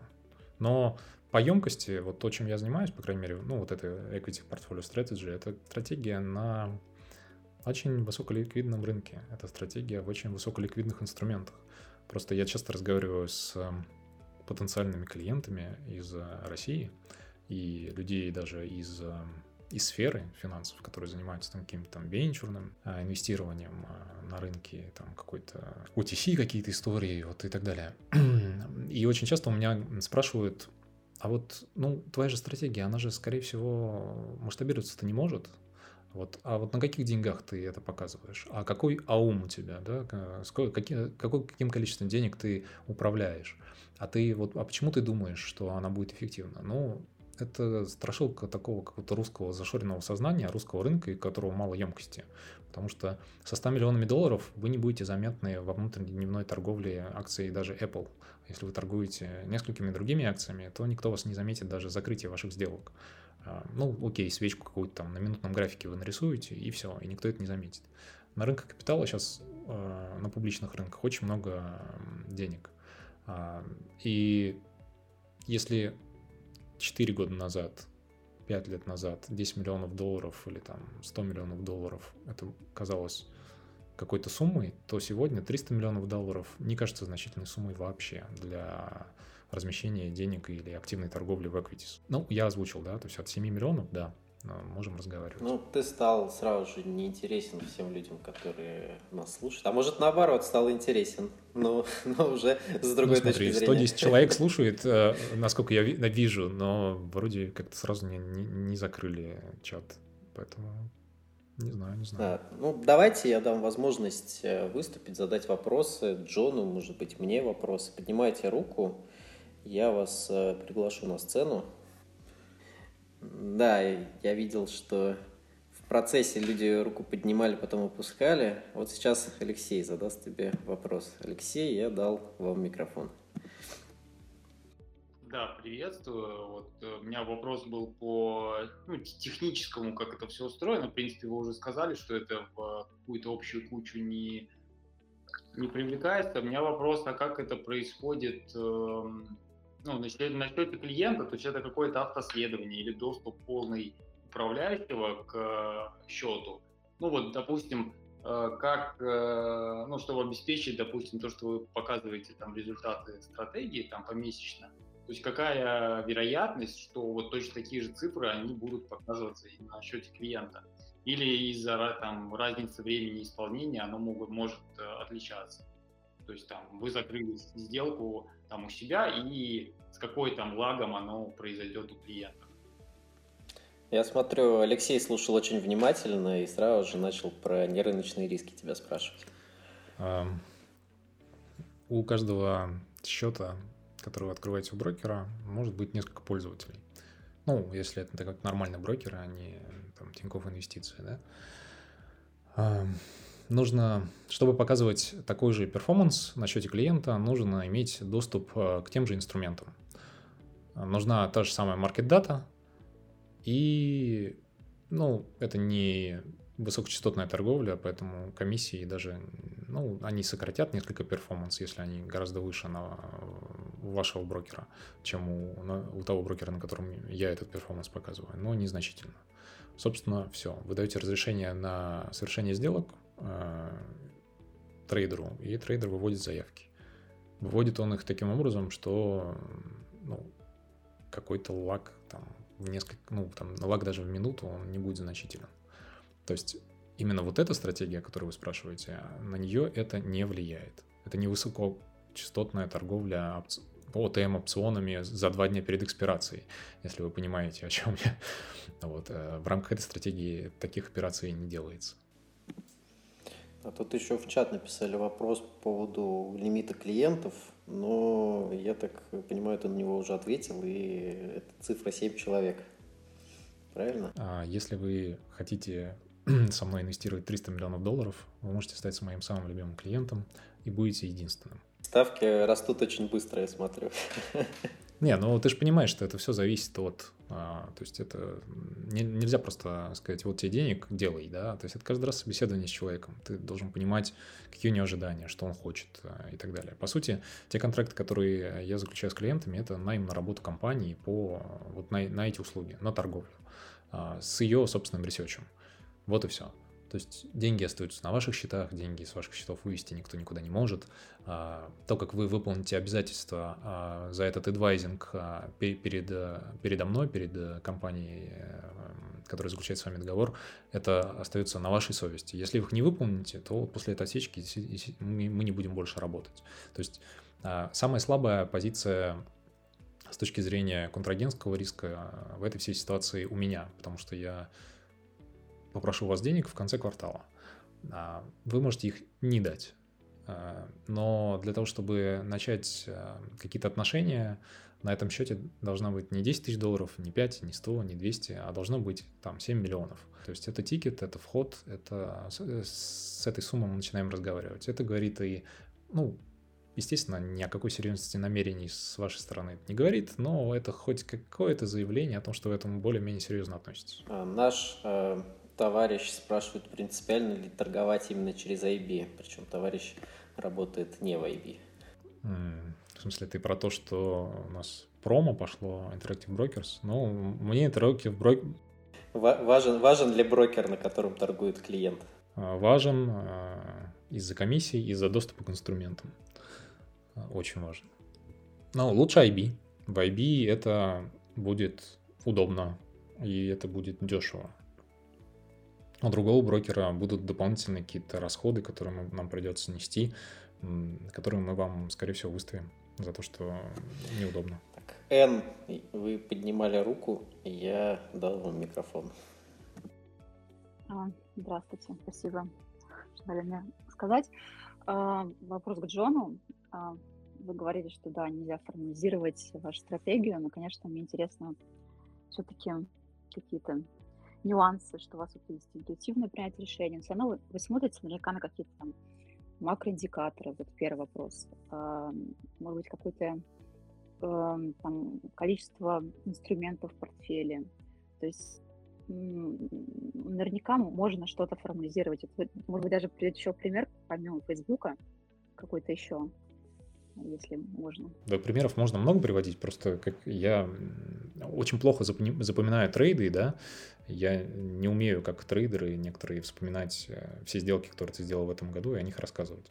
Ну, могу рассказать, вот Qualcomm недавно был, а, Nvidia, я покупал с 200 на каждом отчете, потому что у меня был research, который говорил, что это хорошо. Nvidia перед каждым отчетом хоронили. Qualcomm я очень сильно увеличил позицию после того, как Goldman сказал своим клиентам, что надо покупать. И Qualcomm очень хорошо вырос. То есть, ну, это много research а за этим, но доля Qualcomm была ограничена. То есть диверсификация, которую я постоянно твержу и говорю, что там риск на одного эмитента, если у вас а, портфельное управление какое-то такое, собрать портфель акций сидеть на нем выше 6 там, процентов, это не очень разумно. Если вы активный управляющий, вы можете себе позволить наращивать риск агрессивнее гораздо. По Фейсбуку когда-то ну, в моменте вот э, от нета было около 38%. Но это совокупно и опционы, и, и сток. Это такой действительно трейд, да, за ним надо действительно следить, потому что если он пойдет не в вашу сторону, вас размажет. Но вот ну, куча разных инструментов на рынке есть. И опционные, и стокс, и возможность набора левериджа. Просто я этим образом управляю так, что получается достаточно консервативно и доходно. Вот тоже к вопросу, да, как сохранить альфу. Ну, просто гроз сокращать иногда надо, а не просто сидеть на нем и постоянно увеличивать из-за того, что у тебя кредитование маржинальное, дешевое. Потому что когда рынок, вы нарастите гросс, а он скорректируется на 5%, а у вас уже плечо там третье, для вас это будет существенно. А если к этому моменту вы подошли хотя бы там без плеча или там на первом плече, у вас есть еще потенциал нарастить, если максимум у вас третье. Ну, какие-то такие моменты. У меня максимум плечо equity portfolio strategy за 2021 год это, э, ну, то есть гроз был в два раза выше, чем нет. То есть э, в два раза, то есть занял денег я у брокера столько же, сколько у меня было на счете. Это и это происходило непродолжительно, на некоторые периоды торгов.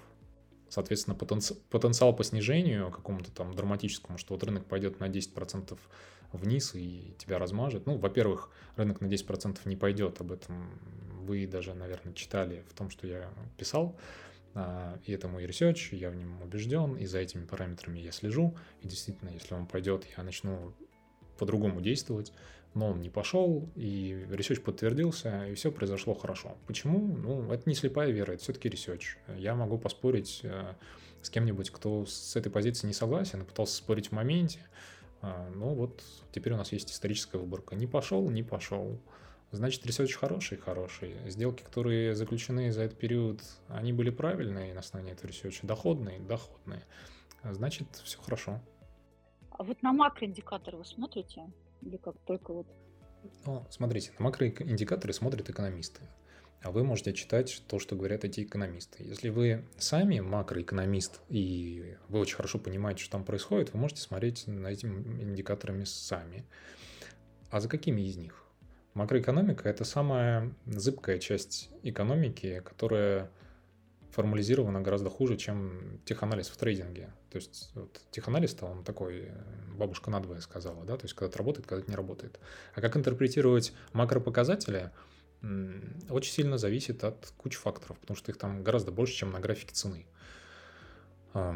Есть трек-рекорд у каких-то экономистов, которые что-то как-то понимают, которые как-то это считают, как-то это прогнозируют. Вы можете, максимум, что вы можете взять от макроэкономики, это пытаться понять, как будут трактовать то-то или иное высказывание какого-то крупного инвестбанка, например. Вот Голдман говорит, у нас будет ВВП расти так-то. Это важно, потому что на его прогноз ориентируются очень многие люди. И дальше у вас уже а, то есть вы, по сути, пытаетесь прогнозировать поведение участников на основании того, что они узнают эту информацию тоже. То есть что? Вам нужно эту информацию знать что напишет Goldman Sachs. Это не значит, что так все будет, но все будут это читать, и все будут это использовать. Если вы это не читаете, а читаете мнение каких-то людей со стороны, ну здорово, они могут оказаться правы, но долгосрочно это будет не так значительно. То есть гораздо важнее знать, что говорят институты, как себя ведет Федрезерв, доверяют ему, не доверяют, смотреть на кривую доходности, а, понимать потенциал ее воплощения и на что это влияет – для этого надо читать не паникеров из Твиттера и там, больше внимания не Bank of America и Morgan Stanley уделять, или Nordea какой-нибудь, а, или City, или Credit Suisse, а американским банкам, потому что это их рынок, их читают американские клиенты, у которых портфели в акциях, у которых большая, большая локация на банды, вот это 60-40 портфолио очень популярно до сих пор, и вот в этом очень много денег, и оно будет влиять движение этого капитала и так далее. То есть, а вот говорить о том, что у Китая снизился ВВП, ну окей, снизился, и что дальше, как вы это торгуете? Говорить о том, что а, доллар, вот сейчас он по отношению к евро сколько стоит, что он будет стоить сколько, скоро 1,25 или 1,13 или 1,16, ну, окей, вы об этом порассуждали. А вот когда об этом написал Goldman Sachs, это имеет значение. Пока вы сами об этом рассуждаете, это значение не имеет. Потому что а, люди прогнозируют, стараются прогнозировать поведение участников рынка, а э, не абсолютные цифры из макроэкономики. Но опять-таки, вы макроэкономист или нет? Вы понимаете, что происходит или нет? А кто понимает, что происходит? Макроэкономисты не понимают. Сергей, ты меня, наверное, даже поддержишь. Ты с экономистами много общаешься со своими там из РЭШ. Они вот хорошо понимают, что происходит в экономике, потому что весь 20 год они кричали, что мы все умрем. И нет, я бы здесь просто добавил, что макроэкономисты в своей массе, они вообще не заинтересованы в фондовом рынке. Соответственно, использовать как-то макроэкономику для, именно для торговли, про то, что, ну, то, то, о чем Джон сказал, это не очень правильный подход, потому что макроэкономические данные, они относительно медленные – и действительно больше влияют именно ожидания участников рынка и отличие данных от ожиданий, чем сами показатели в абсолюте. Вот скажи кому-нибудь э, в 2020 году, что э, инфляция в Штатах будет выше 5%, и спроси, попроси его занять какую-нибудь позицию на фондовом рынке, этот человек точно потерял бы все деньги. То есть вот э, то, как будут эти макропоказатели интерпретироваться, гораздо важнее, чем то, что они из себя будут представлять. Поэтому макропоказатели, я здесь, э, я здесь не, согла, не соглашусь, что это э, абсолютно зыбкая история и все там люди сами себе напридумывали. То есть действительно э, макроэкономисты, они больше смотрят на то, как экономика работает. А на то, как работает фондовый рынок, макроэкономисты практически не смотрят. И это можно, кстати, таким образом ответить на тот вопрос, который оставляли изначально в чате. Не кажется ли ну, мне, тебе, что фондовый рынок оторвался от экономики. Фондовый рынок – это не экономика. Экономика – это куча малых бизнесов, которые абсолютно никак на фондовом рынке не представлены. Фондовый рынок – это словно 500 крупнейших компаний в США. Э, и то, что фондовый рынок оторвался от, от показателей по безработице, по инфляции, по, по ВВП, это абсолютно ничего на данный момент не значит мое мнение такое. Фондовый рынок отражает спрос и предложение на активы. Все. Вот это надо как-то себе, не знаю, людям, которые задаются такими вопросами, написать на бумажке, повесить на стену. Вот А что управляет этим спросом? А почему это справедливо и несправедливо? Ну, вы на этот вопрос не ответите.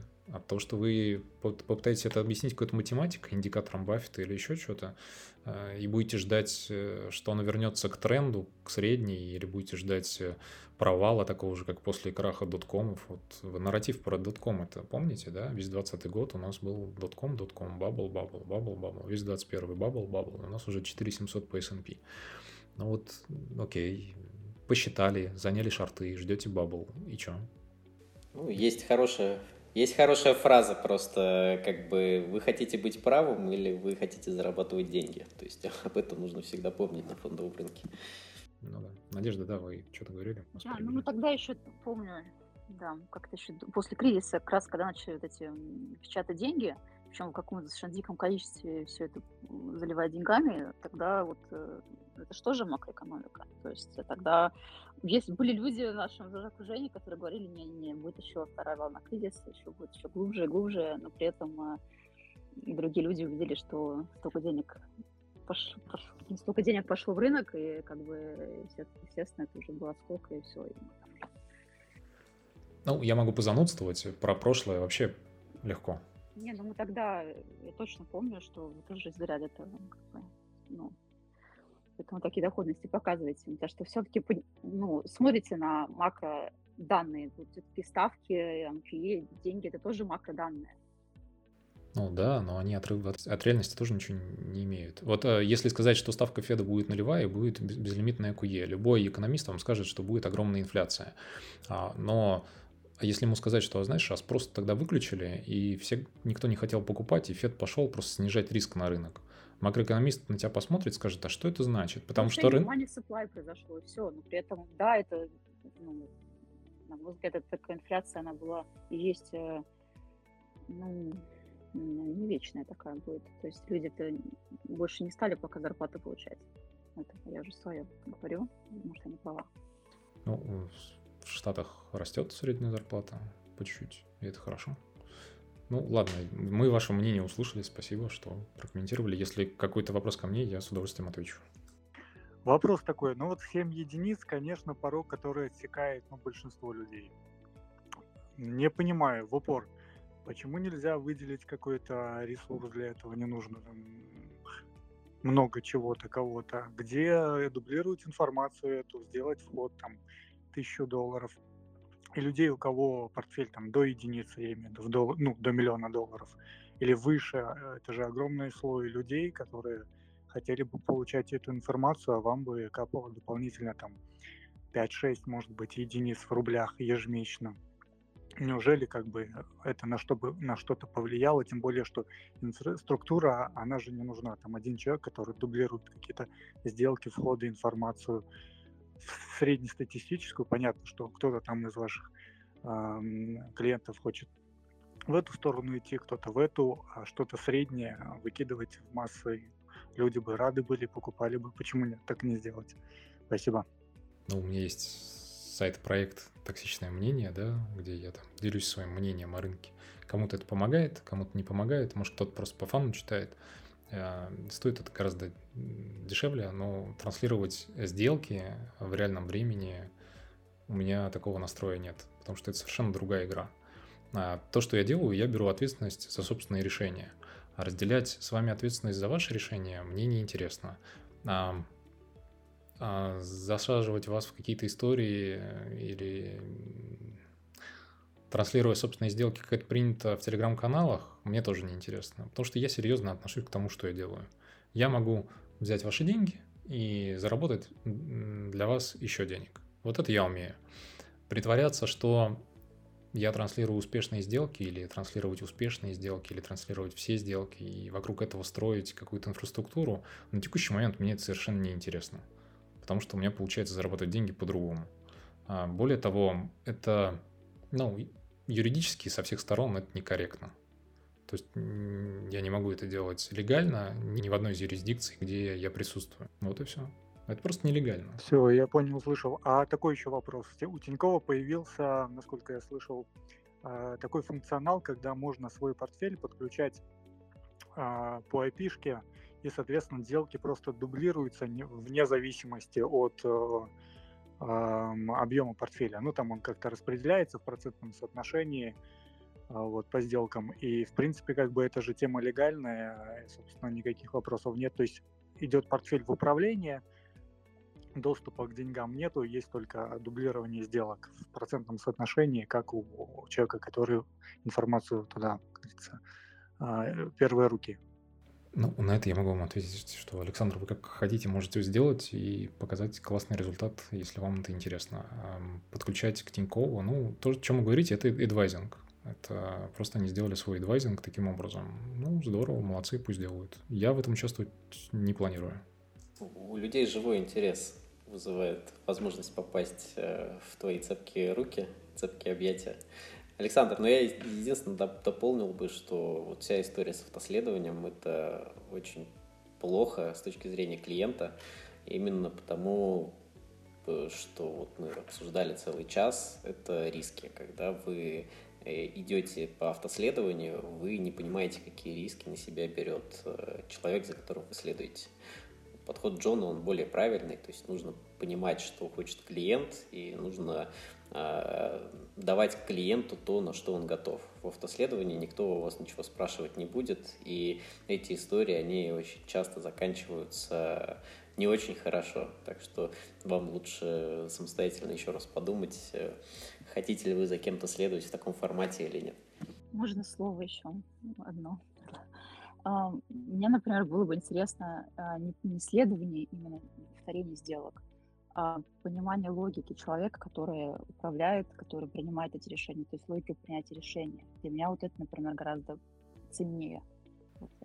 Ну, если это вопрос ко мне, а не к Сергею, ну, рассказывать полностью все, что я делаю, это мне невыгодно с той точки зрения, что я потеряю какое-то преимущество на рынке, если это начнет делать все. Понятно, что учитывая э, объем капитала, скорее всего, меня и не заметят то, что я делаю. А, учитывая объем капитала всей аудитории в Телеграме, наверное, тоже не заметят. Но, тем не менее, это недостаточно честно по отношению к своей стратегии. Полностью все о ней рассказывать. То, что я делюсь и так, на мой взгляд, это хорошая поддержка в принятии решений. То есть я не отказываюсь от вопросов, когда мне задают, ну вот что, что же там на рынке-то происходит, вот у нас вот все крах, провал, мы все вот боимся. Я говорю, нет, ребят, все нормально, не переживайте. Вы на базе этого можете тоже занять какую-то позицию, если доверяете мне, да, то есть э, в лонг или еще что-то, пожалуйста, занимайте, если хотите. Но за это нести ответственности перед вами я не хочу потому что это мое мнение. Вам оно интересно, я его вам высказал. Если вы ему доверяете, на основании, учитывая мое мнение, еще какой-то свой research, вы можете занять какую-то позицию по рынку. Это пока максимум, что я придумал. И то, на текущий момент я вообще не очень убежден, что мне стоит этим заниматься. Так, ну давайте еще вопросы из чата. Там э, Стас написал. Да, Алексей, давай я сначала из чата вопросы задам. По поводу нерыночных рисков Стас задает вопрос и насчет Interactive Brokers, что он попал в черный список ЦБ. А, Джон, ты говорил, что у тебя есть люди из России, собственно, в российской юрисдикции. А, оцениваешь ли ты как-нибудь вот этот вот риск э, того, что Кайби... А, в черный список ЦБ попали все компании, у которых нет э, юрлица на территории России. Комментировать действия российского регулятора цензурно сложно. Ну, скажем так, если бы в рамках российской регуляции здесь, внутри России, рисков было бы меньше, я бы одобрил то, что делает ЦБ, потому что это правильно. Потому что нужен легальный статус на территории страны, организации, которая привлекает деньги граждан в рамках правового регулирования, которое на территории этой страны принято. Запрещает э, регулятор размещать деньги в Interactive Brokers? Запрещает ли налоговая? Запрещает ли э, гражданский кодекс? Нет, не запрещает. Если вы оцениваете... Ну, здесь скорее вопрос как раз-таки именно не про само включение в список, а про то, что существует не нулевой риск, что у клиентов из России не будет доступа, допустим, к IB. Ну, худшее, что может произойти, это им принудительно закроют счета. Но э, деньги, вот экспроприацией э, честно заработанных белых денег э, обычно в цивилизованном мире не занимаются.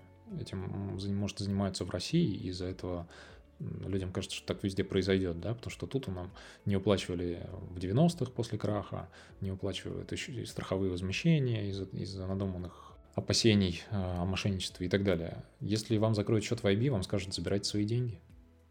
Вы их выведете на счет в другом банке. Если вы за этим видите какой-то другой риск, там, перед регулятором российским, ну, налоговый вас спросит, если вы не отчитались по этому счету и так далее. Ну, выполняйте регуляцию, пожалуйста. Я не вижу тут проблем никаких. Ну, я здесь добавлю, да, я с тобой согласен, но добавлю просто, что вот эти вот нерыночные риски по инвестициям из России либо через IB, э, либо через российского брокера, они в любом случае сохраняются. То есть, если вы инвестируете через IB, действительно, там есть риск того, что Россия просто как страна попадет под санкции, и нам, как уже белорусам э, уже было сделано, нам просто всем закроют счета в IB и скажут, возвращайте, забирайте свои деньги, нам они не нужны. Если вы инвестируете через э, кого-то в российской юрисдикции, у вас другого рода риски возникают, регуляторные и просто риски фрода какие-то, что с вашими деньгами убегут, и вы в нормальном суде ничего доказать не сможете. Поэтому все равно инвестиции – это риск, вот как правильно было уже сказано, и как только вы деньги переводите к какому-нибудь из э, брокеров, вы этот риск начинаете нести. Понимаете вы это или нет? Так, еще вопрос э, как меняется отношение у Digital к риску в новой стратегии Ньюк? Я не знаю, что это за новая стратегия, и не знаю, будешь ли ты про это как-то говорить, но вот такой вот вопрос. Ну, об этом говорить я пока не хотел, потому что результатов пока нет. Обсуждать то, чего нет результатов, пока смысла особо нет. В первом приближении это выглядит так, что 2020 год а, был а, высоковолатилен, была стратегия торговли с большим риском, была высокая доходность. А, мне задавали вопрос о том, что, ну вот, чувак, тебе просто повезло, такое бывает раз в 300 лет, и это просто удача. 2021 год я показал стратегию, которая низковолатильная, которая абсолютно бережно относится к деньгам, которая их не теряет, которая с очень маленьким риском, и все равно у нее там трипл доходность к S&P. Окей. А, но мне так скучно. Я хочу взять риск побольше и публиковать данные о стратегии, в которой есть риск побольше. Как-то так. Владислав поднимал руку, я дал микрофон. Владислав, пожалуйста. А, привет, Джон. У меня вопрос к тебе. В самом начале разговора ты сказал, что а, вы делаете research. То есть мы делаем research. Вопрос, ты работаешь один или у тебя есть команда? Если работаешь один, то почему не набираешь людей, чтобы они помогали тебе research ить, либо чтобы торговать? Нет, не один. И да, я пытался набирать людей. А, ну, в смысле, если вы заглушите микрофон, станет лучше. Среди, ну как, выйти на рынок, сказать, ребята, приходите. А, с некоторыми пообщался, многие написали, а, никого из тех, кто так написал, так и не выбрал. Обращаюсь за консультациями к людям, с которыми знаком, а, в экспертизе которых я убежден. Обращаетесь за консультацией, то есть не в плане того, что нанимаете их на работу, но скорее просто как спрашиваете совет по рынку? Делимся мнениями, или если мне что-то непонятно, мне объясняют. Я за это плачу деньги, и мне это объясняют. Research, который есть у меня, формирую я. Research, а, которого у меня нет, я могу обсудить с людьми, а, которые со мной его обсуждают. Это research, то есть а, другие управляющие, другие трейдеры. Есть э, для клиентов выделенные люди, которые совершают сделки на их счетах по этому research у в рамках того, что им задано. То есть э, research это я, а, я обращаюсь за некоторыми деталями research а к своим партнерам, к своим знакомым, если мне нужно что-то детальнее про research ить. 25 аналитиков мне, мне не нужно. Я с удовольствием а, outsource ю это инвестбанкам. У них есть аналитики, они платят им деньги, и эти люди что-то анализируют. Я читаю, что они проанализировали, и на основании их research а формирую свой если вы об этом. Вот как раз э, вопрос, который я э, созвучен теме research а. Э, прошу посоветовать источники информации, возможно, книгу для развития понимания рыночных процессов, возможности прогнозирования выручку компании и прибыли на акцию. Ну, отвечу я, Джон, если ты посчитаешь нужным, ты дополнишь. Э, по поводу книгу по поводу возможности прогнозирования выручки компании и прибыли на акцию лучше никакую не искать и вообще этими вещами не заниматься, потому что ничего путного вы в публичном пространстве не найдете, а и даже если что-то и найдете, вы все равно применить это не сможете, судя по тому, как вопрос сформулирован. По поводу источников информации для развития понимания рыночных процессов, вот здесь я как раз-таки э, придерживаюсь мнения, что лучше, лучше читать ресерчи инвестбанков хороших, чем пытаться найти какую-то книгу, которая вам э, сразу же все тайны того, как форми формируется цена, э, покажет. Если вам нужна оценка, Э, компаний. Читайте вот классический совет, читайте Дамадарана. Если вам нужна оценка стоимости облигаций, читайте Фабоци. Если вам нужно понимать, что вот в моменте происходит, то точно никакая книга вам э, не поможет. Так что мое мнение вот такое. Вам нужна нейросеть. Либо собственная, либо вы можете взять ее в аренду у кого-то. Кому-то заплатить денег, чтобы вам кто-то что-то пояснил. Но вопросы точно стоит формулировать более конкретные, чем просто понимание того, как работает все и вся. Ну, есть еще несколько вопросов в чате. Э, давайте, если кто-то хочет задать вопрос самостоятельно, поднимите руки. Я дам микрофон. Хотел там дополнить немножко. По поводу research ей, вот, которые вы выкладываете, и, соответственно, а, ну, timeframe а, на который ориентируетесь, то есть чтобы а, я так понимаю, это все достаточно краткосрочно в рамках текущего квартала. То есть, а, ну, там, что там будет с компанией там, через год, через два, вас это особо не интересует. Я так понимаю, это вот все достаточно локально. Или разные стратегии, и у вас фокус там он более широкий. То есть, ну, тут я скорее думаю, как для меня и для многих актуально, как вот э, правильно интерпретировать ваш фокус и вот, ну, как-то вот уже для своих решений там использовать это потому что, допустим, у меня стратегия долгосрочная, может, мне вас research тогда, получается, не очень подходит. Алексей, я свой research не продаю. Я...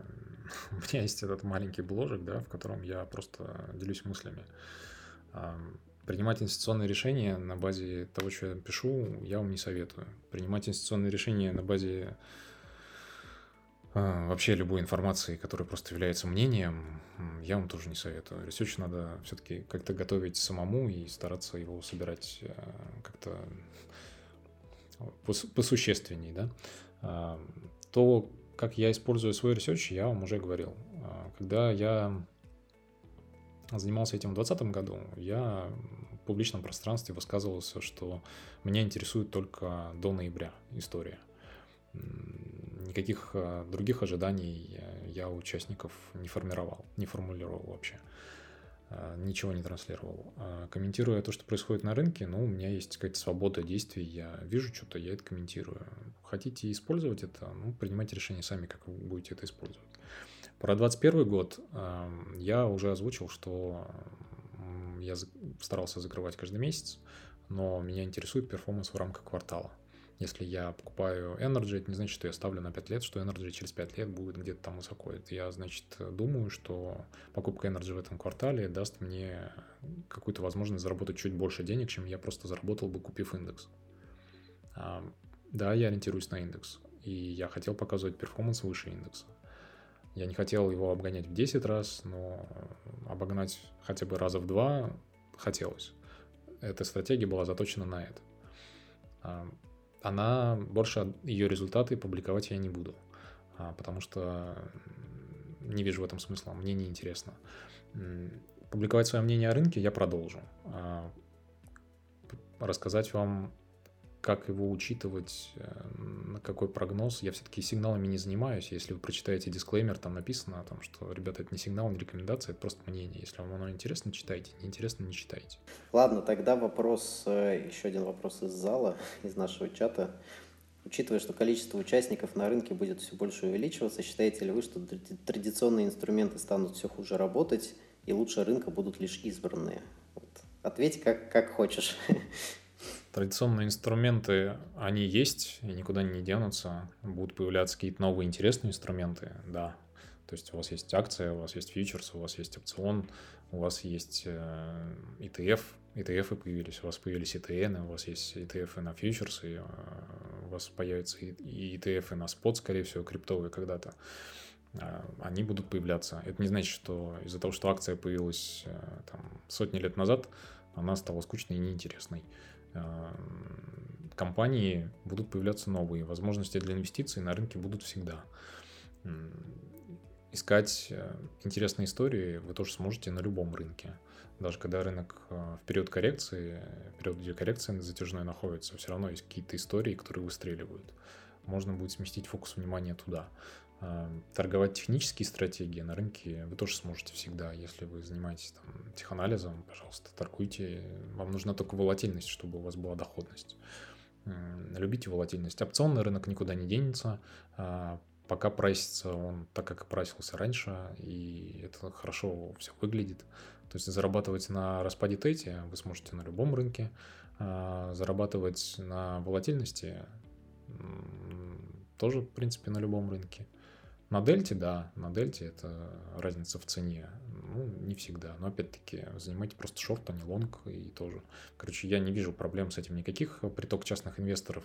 А, мы с вами строили ожидания, Сергей, ну, с тобой строили ожидания, насколько я помню, в каком-то 2021 году о том, что, возможно, это даст больше волатильности. Но если для широкого рынка посмотреть, то мы видим, что частные инвесторы, тогда, когда они приходят и выкупают просадки, они, наоборот, волатильность снижают. То есть implied volatility у нас подскакивает, а потом эти люди приходят и очень хорошо ее гасят. То есть функция на текущем рынке у этих людей такая, что они его сглаживают. И ну, хорошо это или плохо, это, конечно, зависит от того, какие позиции в моменте вы заняли, но мне пока то, что я вижу, очень нравится. Кардинально эта ситуация на рынке не поменяла – Какие-то стратегии стали работать хуже, какие-то лучше. Ну, надо, значит, это замечать, переключаться на те, которые лучше работают.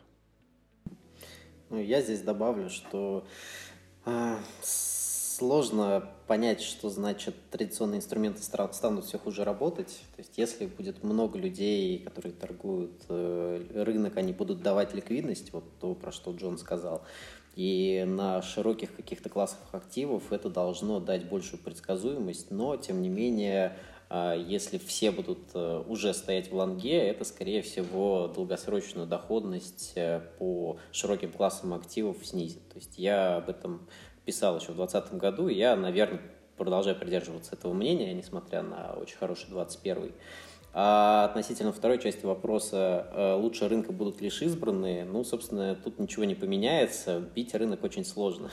Бить э, рынок можно только если вы находитесь э, в топ 5% активных фондов. Все остальные рынку будут проигрывать и в немалой степени из-за комиссии, из-за торгового оборота. Так что тут количество инвесторов никак на вот, вот эту вот э, часть уравнения не повлияет, на мой взгляд. Да, ну и вот созвучный вопрос. Э, я правильно понял Джона, что лучше всего для частного инвестора купить спай и просто наблюдать за ростом. Ну, я здесь скажу свое мнение. Даже просто спай покупать это не всегда оправдано для обычного клиента, но уж точно не пытаться лезть в какие-то активные стратегии. Ну, это опять это разговор про вкусы, да? Кому-то так нравится, кому-то по-другому, кто-то депозиты любит, защищенные государством и так далее. Частный инвестор – это широкая э, такая история. Если вы хотите просто аллоцировать часть своего капитала в equities, в акции, учитывая их риски, преимущества, недостатки и так далее, каком-то соотношении к остальному капиталу, там 60 на 40, 20 на 30, 20, 20, 20, 20, 20 или 30, 30, 30. Есть куча разных стратегий, про эти портфолио можете почитать, они старые, скучные и прекрасно. Вот часть аллоцированных в equity акций действительно можно просто купить SPY или купить секторальный ETF, которые вам кажется, они будут лучше. Или купить в какой-то пропорции SPY, там, NASDAQ и секторальные ETF. И добавить перчинку в виде отдельных акций Tesla и еще чего-нибудь, чтобы у вас exposure на них было побольше, если они вам очень нравятся. Пожалуйста. Но заниматься постоянно активным управлением портфелем, будучи человеком, который просто размещает часть своего капитала в это, и который не занимается этим профессионально, который не собирается на этом зарабатывать деньги именно, повышать свою компетенцию и так далее, расти в этом, я не вижу в этом смысла. Это просто игра и бейтинг. Интересно, увлекает, занимаетесь. Хорошо ли это для доходности? Я считаю, что плохо. Так, давайте последний вопрос, если у кого-то они еще остались. и будем закругляться, уже почти два часа общаемся. Ну, можно я задам тогда? А, про срок удержания позиции. Все-таки от месяца, так понимаю, до трех? Или есть какие-то позиции, которые более... Короткие есть. Нет, долгосрочные нет. Самое длинное квартал, ну то есть даже квартал не было. Ну, если вы про факты спрашиваете, да, а не про мое видение, как я считаю, правильно или неправильно. Вот то, что я делал, это а, месяц а, и квартал. Квартал был самый большой, и, по-моему, даже до трех месяцев не доходило никогда. Но у меня нет, э, у меня нет скриншота, где я купил в когда в апреле какую-нибудь акцию. То есть а, ни одна позиция к ноябрю не оказалась э, из того временного периода. То есть у меня есть картинка про Qualcomm или там про Apple, который куплен был там недавно. То есть сентябрь это был или ну, совсем недавно. Так, ну давайте Павлу дам еще возможность высказаться. Он руку поднял одновременно с Натальей. Павел, я дал микрофон. А, да, благодарю. А, добрый вечер. Собственно, вопрос к Джону. А, в одном из а, интер, ну, как интервью или подкастов, которые слушал, Джон упоминал о том, что вот э, получил образование, э, которое вот позволяет анализировать и видеть, э, скажем так, рыночные процессы, вот, которые происходят. Это отчасти вот э, в продолжении темы про образование. И упомянул в том, в том разговоре, что где-то 90% такого традиционного классического образования, э, применимого к рыночной э, тематике, является теоретическим и далеко от практики. Ну и, соответственно, что оставшиеся условные 10% имеют э, ту ценность. Вот возможно ли получить больше каких-то примеров или направлений, что стоит изучать, для того, чтобы, вот, скажем так, самообразование в ту сторону ну, под самообразованием подразумеваю, что а, не идти в какие-то, возможно, а, классические институты и изучать всю теорию, которая неприменима, а вот для самообразования на что сфокусироваться, чтобы, скажем, больше иметь понимание а, в этой сфере. Благодарю. Я получил экономическое образование, я экономист по специальности финансы и кредит. Я разбираюсь в кредите, в финансах, я умею вести бухгалтерию, и мне интересно была всегда макроэкономика и фондовый рынок. Фондовый рынок – это инструменты, вам нужно знать все об инструментах, и стратегии по их применению. Фондовый рынок меняется. Если вы в 2021 году а, не смотрите на опционный рынок, вы не видите очень большую часть фондового рынка. Если вы не понимаете, на что на опционном рынке смотреть, вы, опять-таки, не видите очень большую часть рынка. Как вам получить компетенции в опционах? Прочитать Натенберга про его, эту его простую книжку без э, страшной математики и пойти смотреть тесты трейдс. Смотрите тесты трейдс, задаетесь вопросами, ищете на эти вопросы ответы, применяете, пробуете, узнаете, понимаете что такое греки, как они работают, какие есть стратегии. Когда вы поймете опционы, когда вы поймете, как прайсится риск по Black Scholes, вам станет э, гораздо понятнее, как все происходит. Что есть три вида распада, есть э, гамма, есть гамма-взрывы, как это работает, как себя ведут э, дилеры на фондовом рынке, почему это важно, потому что объем большой, потому что физики вошли, потому что физики создают большой спрос на колы, как, как, что такое дельта-хеджирование и так далее. То есть если вы хотите компетенции на фондовом рынке, вам не нужно долго читать э, учебники в институтах. Вам нужно получить компетенцию в инструментах и в стратегиях по их применению. А дальше, ну там, сейчас на YouTube, я думаю, можно найти лекцию на любую тему, где и трейдеры старые рассказывают, и тот же Тести Трейдс ведет э, эти конф-колы, войс-колы, подкасты а, где они с друг другом обсуждают, почерпнуть. Вот Tasty Trades — это не дурачки из русского интернета, которые рассказывают о том, что все поделают еще что-то. Они обсуждают нормальные, интересные, скучные вещи. Есть другие еще авторы, их куча в интернете, которые тоже в американском, в англоязычном интернете, которые рассказывают а, нюансы стратегии. Есть ресурсы сейчас, написано огромное количество информации, та, та же инвестопедия, да, про которую там все шутят, что а, она гораздо полезнее, чем образование в институте, да. А, пожалуйста, читайте, не хочу. Вопрос в том, что вот, окей, смотрите на инструменты, вот я вам дал направление, смотрите на опционный рынок. Для этого нужно прочитать книжку, посмотреть тесты трейдс, задаться вопросами, попробовать какие-то стратегии. И почитать э, англоязычный интернет про связанные с опционами. Вот, вот, например, так. Так, ну, я предлагаю заканчивать. Э, спасибо, Джон, спасибо все, кто нас слушал, кто задавал вопросы, участвовал в дискуссии. Э, мне кажется, получилось достаточно интересно, хоть и не просто для людей, которые привыкли немножечко в другом формате контент потреблять. Но э, мы надеемся, что вам понравилось. Вот. И я думаю, мы выложим запись чуть позже. Э, так что слушайте, комментируйте. Возможно, получится позвать э, Джона еще раз, если накопится достаточно вопросов к нему. Да, спасибо, что пригласил, спасибо, что поучаствовали. Я вижу поднятую ручку елочки. Елочка, мы с вами вчера беседовали. Я думаю, мы в частном порядке с вами можем продолжить эту беседу. Ничего страшного. Спасибо, было интересно. Всем удачи, всем пока. Да, всем пока.